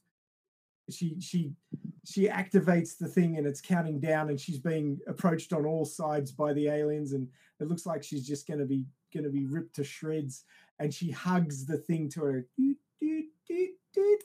and she gets ripped to shreds. Now, when the ship explodes, they were channeling the Challenger space shuttle disaster, Oh yes, totally leaning into it. I, w- I They were- actually watched on the news when that happened. Yeah. Because I I remember the day the Challenger space shuttle went up and they they specifically designed the explosion to look like that. Wow. Damn. Yeah, that to, was to, to, to channel and channel that anxiety. And Yeah, but it makes you feel good when you explode actually instead of feeling terrified. Yeah. But when the challenge happened, it was terrifying. Mm. Yeah. Here it was like, yeah, blow up assholes. But, but I mean, there there haven't been a lot of spaceships exploding in atmosphere um, that we've seen Yeah, that's true. on TV. Yeah. And Yeah. Challenger's pretty much it for a ship that was going up. Um, Mhm. The other space shuttle that disintegrated coming back in because it had lost some tiles um, o- o- on on launch. Um, was it Columbia? didn't really. Re- Sorry. Columbia had a, a near um with the tiles. I mean, they they, they Yeah. finally landed, but it was scary there for a minute. Well, there was there was another one. I can't remember which one it was, um, but it it um it, it broke up as it was entering the atmosphere. Um, so they, they actually lost two shuttles um, in flight. But Challenger was the one that w- most related to this scene in the movie, and I, I'm sure that they leaned into it with the way it exploded and and the the the sort of the way it sort of went tum tum tum tum, and and you could see the gold Yep. spreading out and falling back to earth. And so it's it's sad in a way and smart in another one because if you Kind of reprograms you. ex- yeah, if you have experienced that, when you watch this movie, it's in the back of your head. So when you watch that, you're you, in your head, you're thinking that kind of looks familiar, Mm. And the feelings that you had at that point come back to you, but you don't know what is it or for what reason. So it's kind of like their way of trying to make you feel a specific way with a trigger. Does that make sense? yeah, except I I Having a immediately trigger and spotted trying to I saw reprogram it. Yes. I'm sorry. Uh, I was saying that if if you have a trigger or a, or a traumatic uh, memory about it, it could uh, subconsciously reprogram it. You know, knowingly. Yeah. Because then then you see that that spacecraft blowing up, but you don't remember the Challenger anymore. Even though you're connected to it, it's like, it's like you actually feel like gratifying, like these assholes are blowing up. Good. And you don't remember that traumatic experience anymore. Yeah. It Me- disconnects you from it. Memories that are combined with strong emotions are the ones that stick with you. Hmm and that that's why we suffer so much from trauma from from experiences that we've had and part of it is is a self-defense mechanism if That's you what I'm trying to get Alzheimer's. if if you forget um, bad things that happen to you then you're not going to learn from them and use that again in your future when it happens again so Mhm. um like i mean uh, a, a memory tied to a strong emotion sticks with you and that lesson sticks with you. But if it's too strong then your mind blocks it out and then you don't learn from it. So that there's a sort of a fine line. There's a there's a knife edge that can sort of go either way. But um uh like the two things that really sort of traumatic memories that stick with me is the challenger space shuttle disaster and um 9-11 watching those planes fly into the twin towers Yeah. that stuck with me and it was one of those things that i watched over and over and over again because i couldn't process it Yes. and I kept watching it so I could process it. And to this day, I can't understand the mindset that would bring somebody to fly a plane full of people into a into a uh, a, a tower to destroy it. I, it just doesn't work for me. I don't understand the thinking, and that's why I keep replaying it because I'm trying to understand it and I can't. And It's one of those things that stuck with me. Yeah. It- it- so I know what you mean. yeah, I, I was actually in a call center when that happened, and I It- was in school, it was and kind I mean everything stopped. it was very eerie how It's I was on a terrifying. I was on a on a call with a customer, and there was complete silence, and I was just looking at the TV, but I wasn't looking. It's just like you, you're like, is this happening? Is this a dream? What's going on? And everything just got silence. It- Um, well, my, my first take on that one was I woke up to it. It was like because of the time difference. Uh, it was it was it had, had been happening overnight Mhm. here in Australia, and I woke up to it, and one of the towers was already burning, and I was watching the TV, and it was live coverage, and then the second plane went in, and I'm like, the fuck, what is going on? What is going on here? What have I woken up to? And that whole day, I just couldn't do any work because I kept, you know, I went onto the internet and I'm like, what the hell is going on here? Um, It's one of those things that make that, that shakes your sense of reality. yeah, exactly. That's how you bad and and traumatic is that that act of Yeah. terrorism. It's just like, is this real? Like it makes you question if what you're feeling and your uh, perception of everything is accurate. I just don't it believe like, it. I I originally thought, oh, was this something from a movie? Is like, uh, are they Yeah. showing something? from? But it said live, and I'm like, That's how I felt. you know, you know how they do these these sort of things where in the movie this it's a live coverage in the movie. It's got to be a movie. This has got to be. This can't be real. It's got to Mhm. be a movie. It's gotta That's how I felt. Mm-hmm. Nope, it's real. Yeah. Okay. Oh, I had to be evacuated, so it was extremely scary. were were you near, or, it was just one of those places? Because I remember they were evacuating places. Um, that- I I lived in San Francisco, and there was a plane supposed to go from New York to San Francisco, and I think this was Mhm. before they knew it had crashed or something. Mhm. But we had to be evacuated because my elementary school at the time was uh is right next to a lot of famous buildings and you know and, you know And all big cities went in lockdown, if I'm all not those things in San Francisco. And we had to be evacuated, and it was so terrifying. It was during um, Fleet Week, not Fleet Week, but it's like September is um, in San Francisco where uh, the Air Force puts on a, a show for airplanes. Like, Oh, yeah. Oh my god. so you had all the military airplanes in the city, and my school is like right. Uh, um, you can see it from um, Pier Thirty Nine, um, and uh, you what you see is like these military airplanes just flying overhead, and lots of them securing the airspace.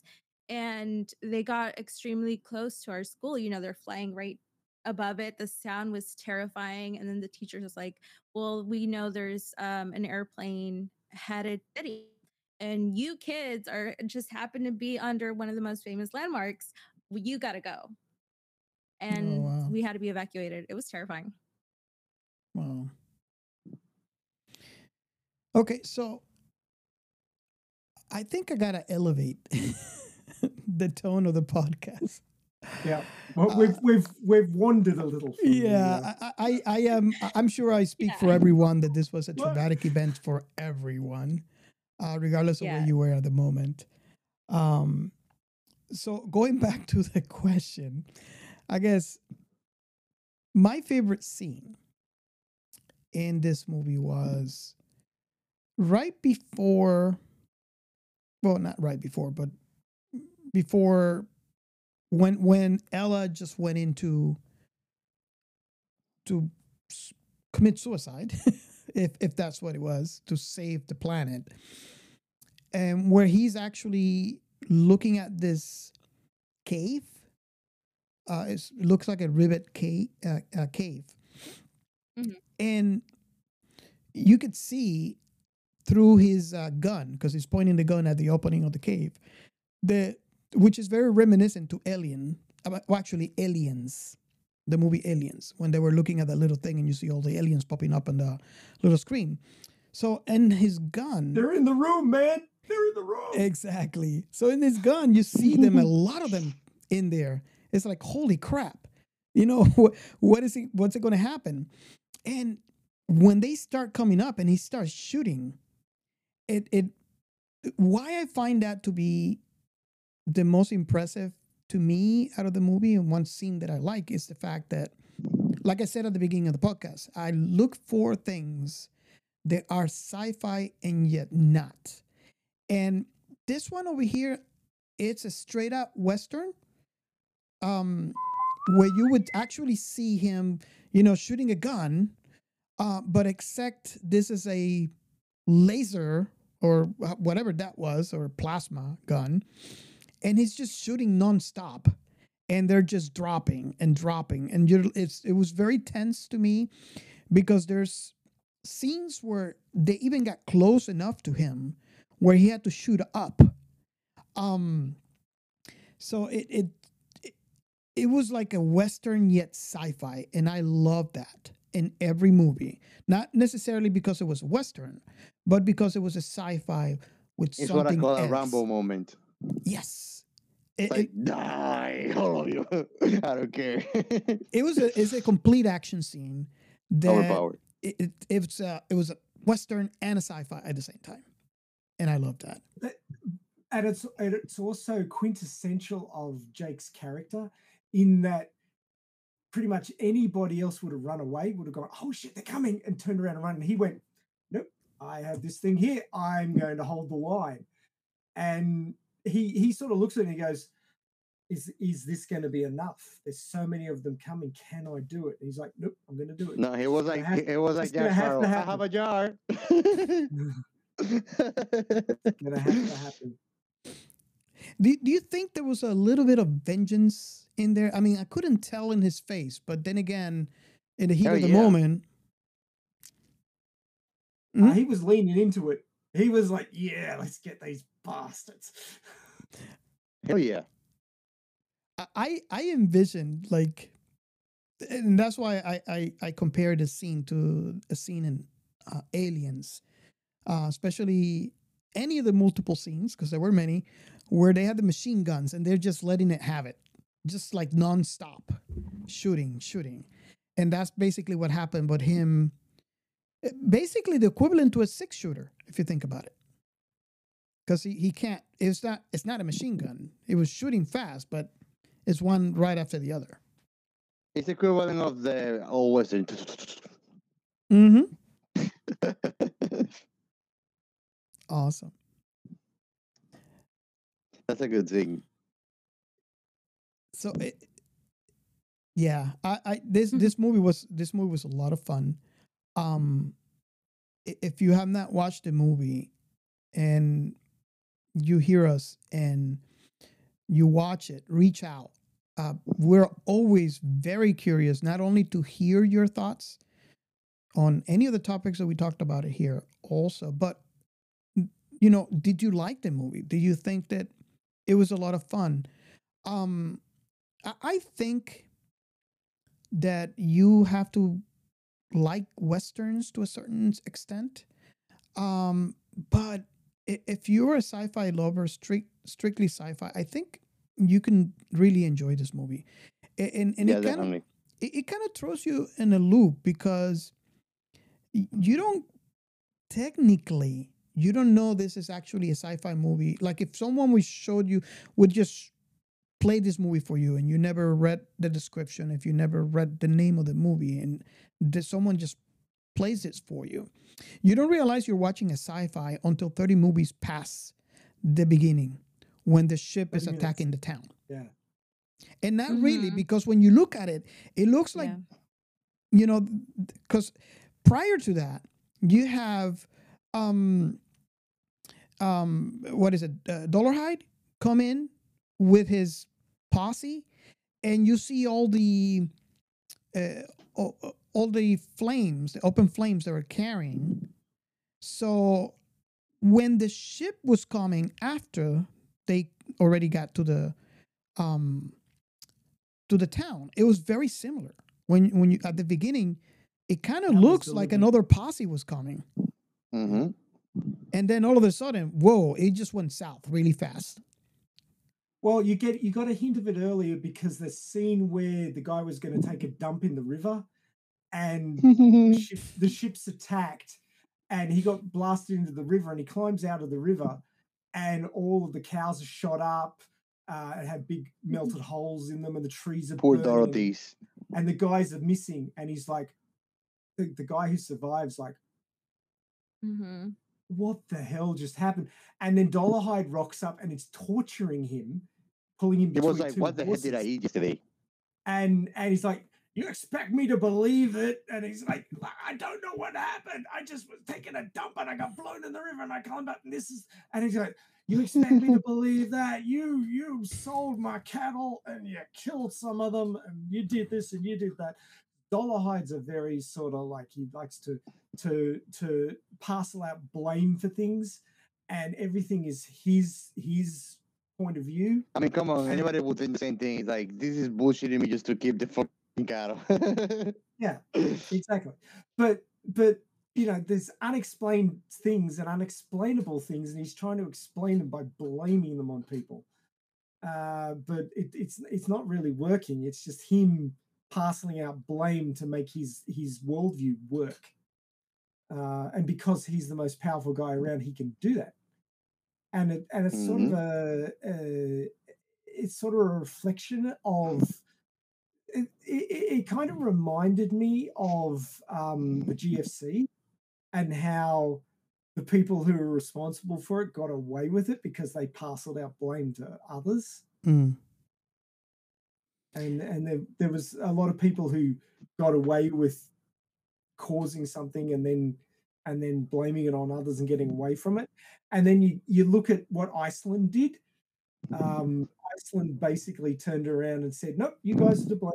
Go to jail," and that's all there was to it. They didn't let anybody weasel their way out of it. Whereas in in the rest of the Western world, they a lot of people got away with it. A lot of people got bailed out. Mm-hmm. I, I, I still think that this was Han Solo retiring, you know, after he just went to retire in the past. that that's that's it, you know. Thank you for my TED talk.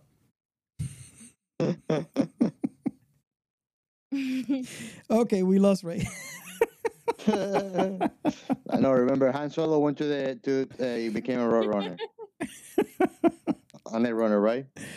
Yeah, and then he met, you know, um, James Bond, Agents uh, 007, and um, you know, so happened that the Took the the time machine back to the the the lady from you know the the not the lady the um the the, creatures from Tron sent the the lady over, you know, and but Yeah. but Galaxy Dun, Quest dun, couldn't dun. couldn't be left behind, so they send you know Guy over. Okay, you just put sci-fi in a blender. They they lent into all of that stuff for sure. No, he just puts he just puts sci-fi in a blender and throws some Clint Eastwood in there.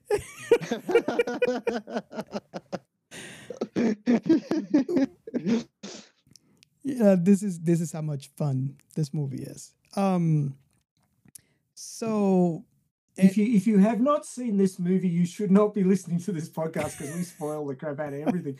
But if you have not seen this movie, go ahead and watch it. Um, yes, please. But but you have to use your brain. It's not it's not a popcorn movie. Um, you have to actually think about it. The number of reviews, like I've been, I I, i i'm always googling while we're watching this to pick up on things and and introduce them into the conversation.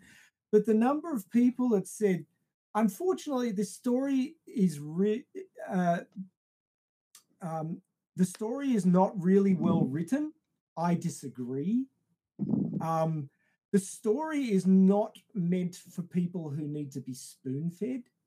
Uh, and that's Yep. why people who are used to being spoon fed say the story is not well written. I disagree. My argument is the story is written for people who can think for themselves. And if you can't, you won't get it. Um, this story is this story is really well written, and this is why people with who are used to being spoon fed will not get it because they have to think about it. Sorry, you use got to use your brain for this movie. So if you have Yep. have an ounce of intelligence and can think for yourself, and like sci-fi and westerns, you will get this movie and you will love it. Don't be It's a a bully to brainless people, man. I But I, yes, it's a niche movie. I, I do have a, another perspective to that too. It's a movie. if if you if, if you don't if, if you are into fun movies um like sci-fi or not you don't you know you can you can really enjoy this movie too. Um this this movie is just plain fun if you look at it in that in that aspect. Um but yeah the story is well written. I think this this movie caters to a lot of people. So it surprises me to hear, you know, like things like what you just read that someone said that the story um, is not well written. Um, this movie, this movie is like well rounded. If from my The, the personal correction perspective, is that the review is not well written, and the Well, movie is not well watched.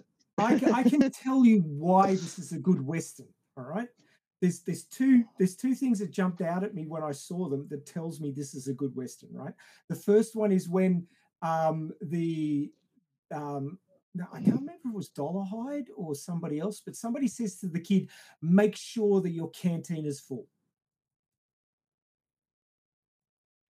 okay, Now, do you get why that statement makes this a good western? yeah, because they're reminding him that the place is dangerous. You leave town and you're in danger just from the elements. Make sure your canteen is full. And the second scene is when he comes when when they come running, Dolarhyde and and Jake come running out of the of the cave when the the ship is taking off, and Jake's hat gets blown off, and he reaches down and grabs the hat and keeps running. Now, normally They're so you would the hat. you would the hat is important. Now we know from Indiana Jones that the hat is important because he's always grabbing his hat. But Yeah. a, a- a hat is important when you're out in the elements. And he knows he's got to hang on to his hat because it's important to keep him alive. Um, keeps the rain off your face, keeps the sun off your face. You get badly sunburnt, you get sunstroke, you die. Yeah, but if I get blown up before that because I was picking the hat, you die. you can get another hat or make one. Uh, Okay. you can't necessarily. You're out in the wilderness. I I I have to take this opportunity to um, thank uh, AJ um, to be on this podcast with us. Thank you so much. Um, uh, we really appreciate it, and I hope we did not scare you that you can come back for another one. no. Awesome. So uh, Yes, hopefully in the future. awesome. Um, oh, I thought that you were just laughing, saying, "No, I'm not coming back." No, you just get me. Bye. like no. The aliens are taking me. I'm sorry. I thought I told you guys. that's that's quite all right. Um, so b- before you go, um, go ahead and tell our audience once more uh, what is your Where podcast find you. about and where they can find you.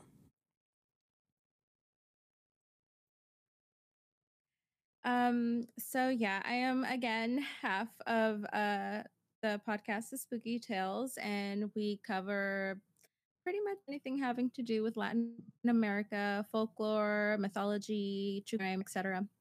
You can find us anywhere you stream your podcasts. Just look for E in front of Spooky, uh, Spooky Tales, and um, can find us on all, all our socials. Uh, my co-host does amazing TikToks. Um, so we're on TikTok, Instagram, we're on Facebook, but we don't really use it, um, and Twitter, obviously. Um, I think that's where I spend most of my time. Um, and yeah, um, or you can visit our website and go to spookytales.com. Um, and I hope you guys enjoy. It's uh, a little bit of paranormal. It's not safe for work and not family friendly. We do swear a lot and we do cover very heavy topics sometimes that are um, not for everyone. So you you can already you know if, if you're if you're watching the video you can see uh, G- Gio's face lit up. Um, so Surprisingly enough, I was the only one that cursed in this. episode. so I can curse quite. I uh, two, two, two things before you go, MJ. The first one is that people, uh, there, there's been research that says that people who swear a lot are more trustworthy than people who don't. And I come from Australia, so we're all. I don't trust you, Rover. I don't trust you, Rover. All right. Well, I swear we all like a sailor. yeah, yeah, exactly. Um, and the, the second thing is go watch the movie The Hidden, and maybe you can come back and do that one with us because I think you'll like it. awesome. So uh, All right. I will add that to my to be watch list. And to all our listeners, uh, I encourage you to go and download Spooky Tales. Um, Yes. I'll I be checking it out. yes. So go go ahead. I mean, even if you want to stop us right now and just go download it and come back to us, I I wouldn't mind. I, I I would not be upset. So go ahead and um, pick up Spooky They'll Tales. be back. They'll be back. Awesome. MJ, thank you so much for being with us. And we look forward to having you on another episode. And thank you for having me. Awesome. It was fun. Okay, so should we go to the next uh, segment? Okay. Um, I'm I'm good to roll into the next segment. Yeah. Okay. Uh, thank you, MJ, and um, see you later.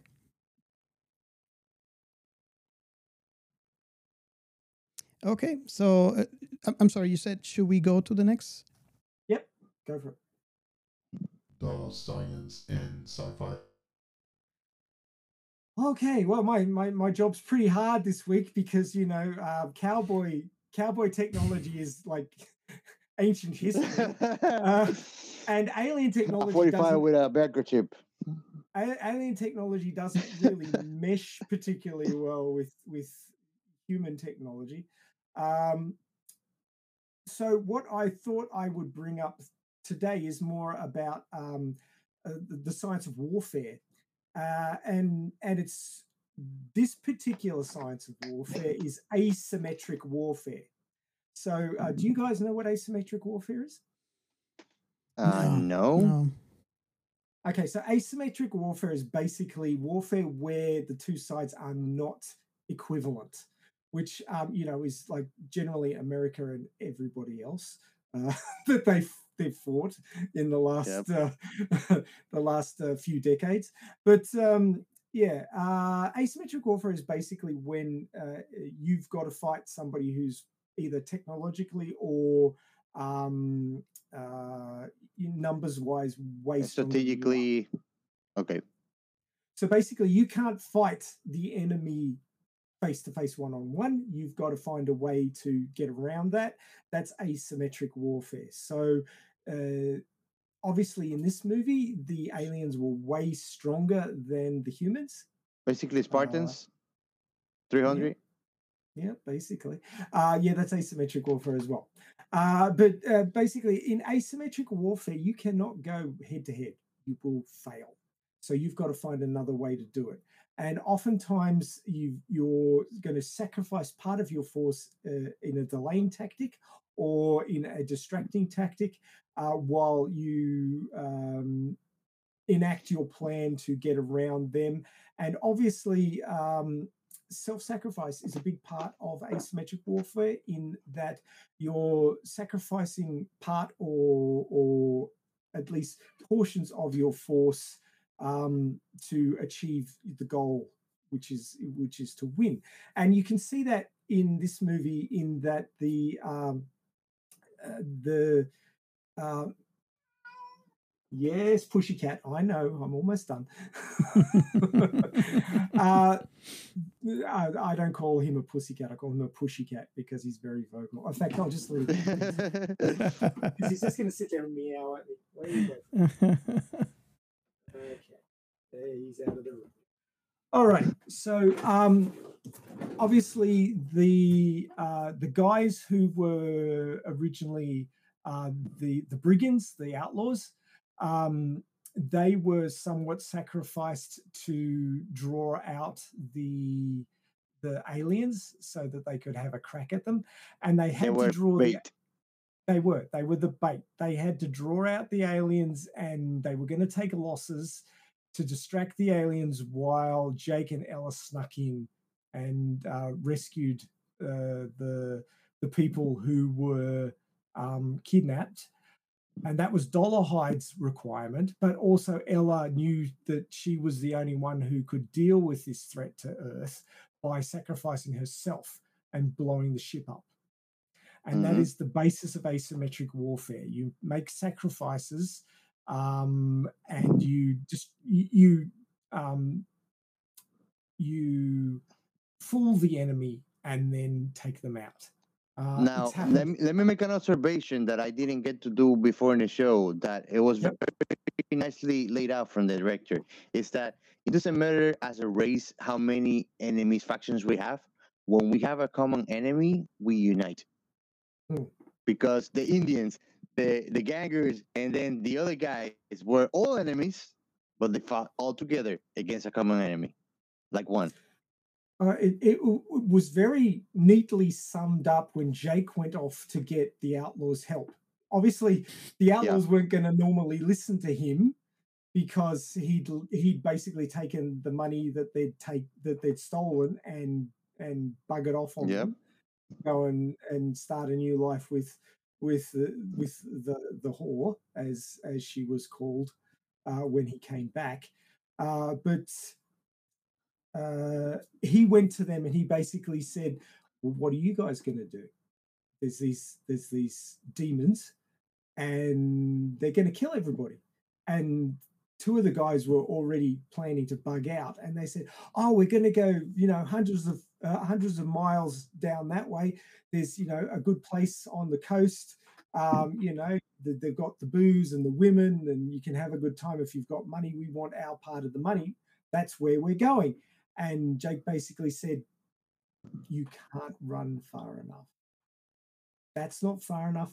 Nowhere is far enough. If these Yep. guys get away, if these guys go back and get the rest of their their ilk, everybody is dead. It doesn't matter where you go, they will destroy everything and everyone. The only thing you can do is fight back. You have to come with me and help take these guys out because you cannot run far enough. You'll be okay for a little while and then you'll be dead, just like everyone else. Mm-hmm. Yeah. And that's there's no convinced- hiding from these guys. And that's what convinced them to fight and die because they knew they were going to die anyway if they didn't. The only chance was to fight. And honestly, who wouldn't? Like, I- I'd rather die fighting than die running. Mhm. Exactly. That's the truth. The, the difference between dying fighting and dying running is that if you die running, you're going to die tired. That's the Mhm. only difference. Then fighting, fighting, you still have a chance that you might not die. That's right. You know, you, you get you get to put your two cents into the final outcome when you fight. When you run, you're just delaying the outcome that is Uh-huh. sure to be happening. And you and you die tired. Yeah. And I think it's that Robert's dying tired at the moment. Well he's, uh, he's he's checking out. His his brain's checked out. well, you know, I, I I had a really, you know, it's it's a Monday for me, and typically Mondays are uh, really hard at the office. So that's that's all. Just, yeah, I I, I So, have- y- so you just go like- to bed tired. yeah, just, yeah, It's yeah. not MJ. I- just like MJ, I have to book as well. So um, that's basically all I had from this one because there wasn't really anything I could pull from this that might have, uh, you know, affected science per se. But the science of warfare and asymmetric warfare is an interesting one to bring up in that uh, it happens a lot. And oftentimes the the the, the guys who are weaker, uh, who, who are technologically or or force array weaker, uh, usually fail, usually lose. Mhm. But the underdog in stories like this are the ones we want to see win, and and we did see them win. So Yeah. that was enjoyable. Yeah, but Jake lost to women. Jake lost a Yeah. lot. Yes. They still missing the third one, the charmer. So so what what did we learn from this, boys? I can't say boys and girls because MJ has left, but what we learned was don't be a woman in a war zone. Uh, uh, going after Jake. That's that's the point. Yeah. yeah, don't don't don't be the don't be the M's the the bad boy MC's squeeze because you're likely to get squeezed out. the awesome. only way to hurt him. Oh, great. Um, so any any final thoughts before we close out? This is a fantastic movie. If you haven't seen it, go and see it. I don't understand why I, it did not. I agree. well. That eludes me. It's it's so much fun. Even if you watch it as just plain out western, it's just so much fun.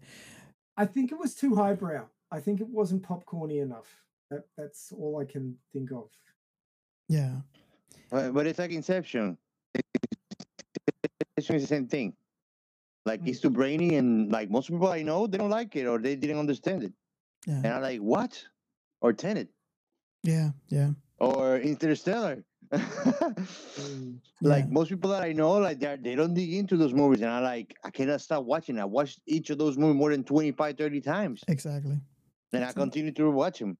That's how much I like them. Awesome.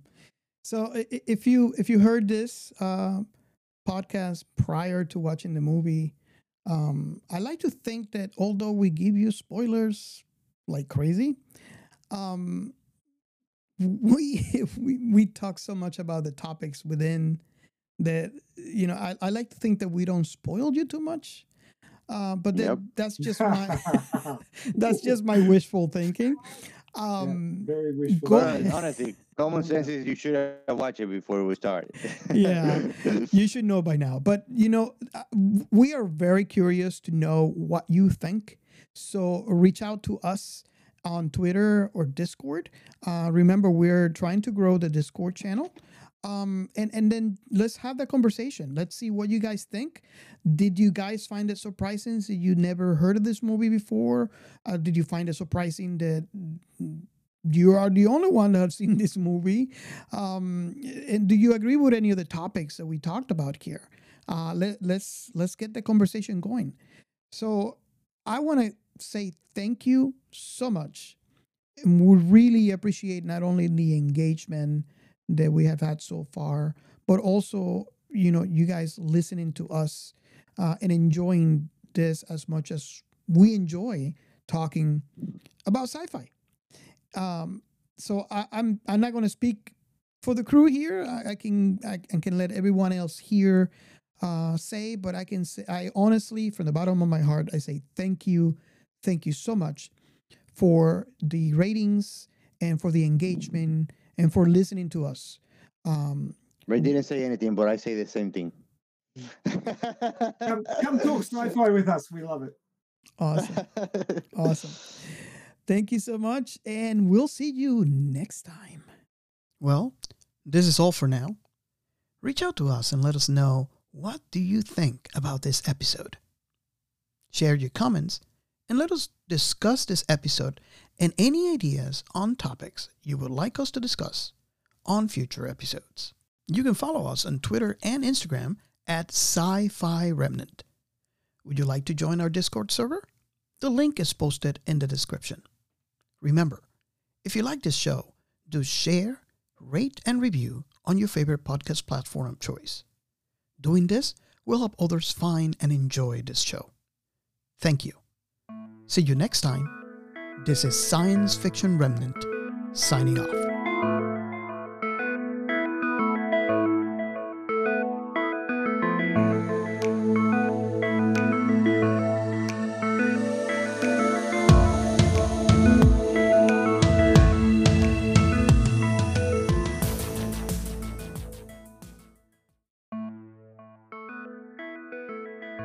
Next on Science Fiction Remnant.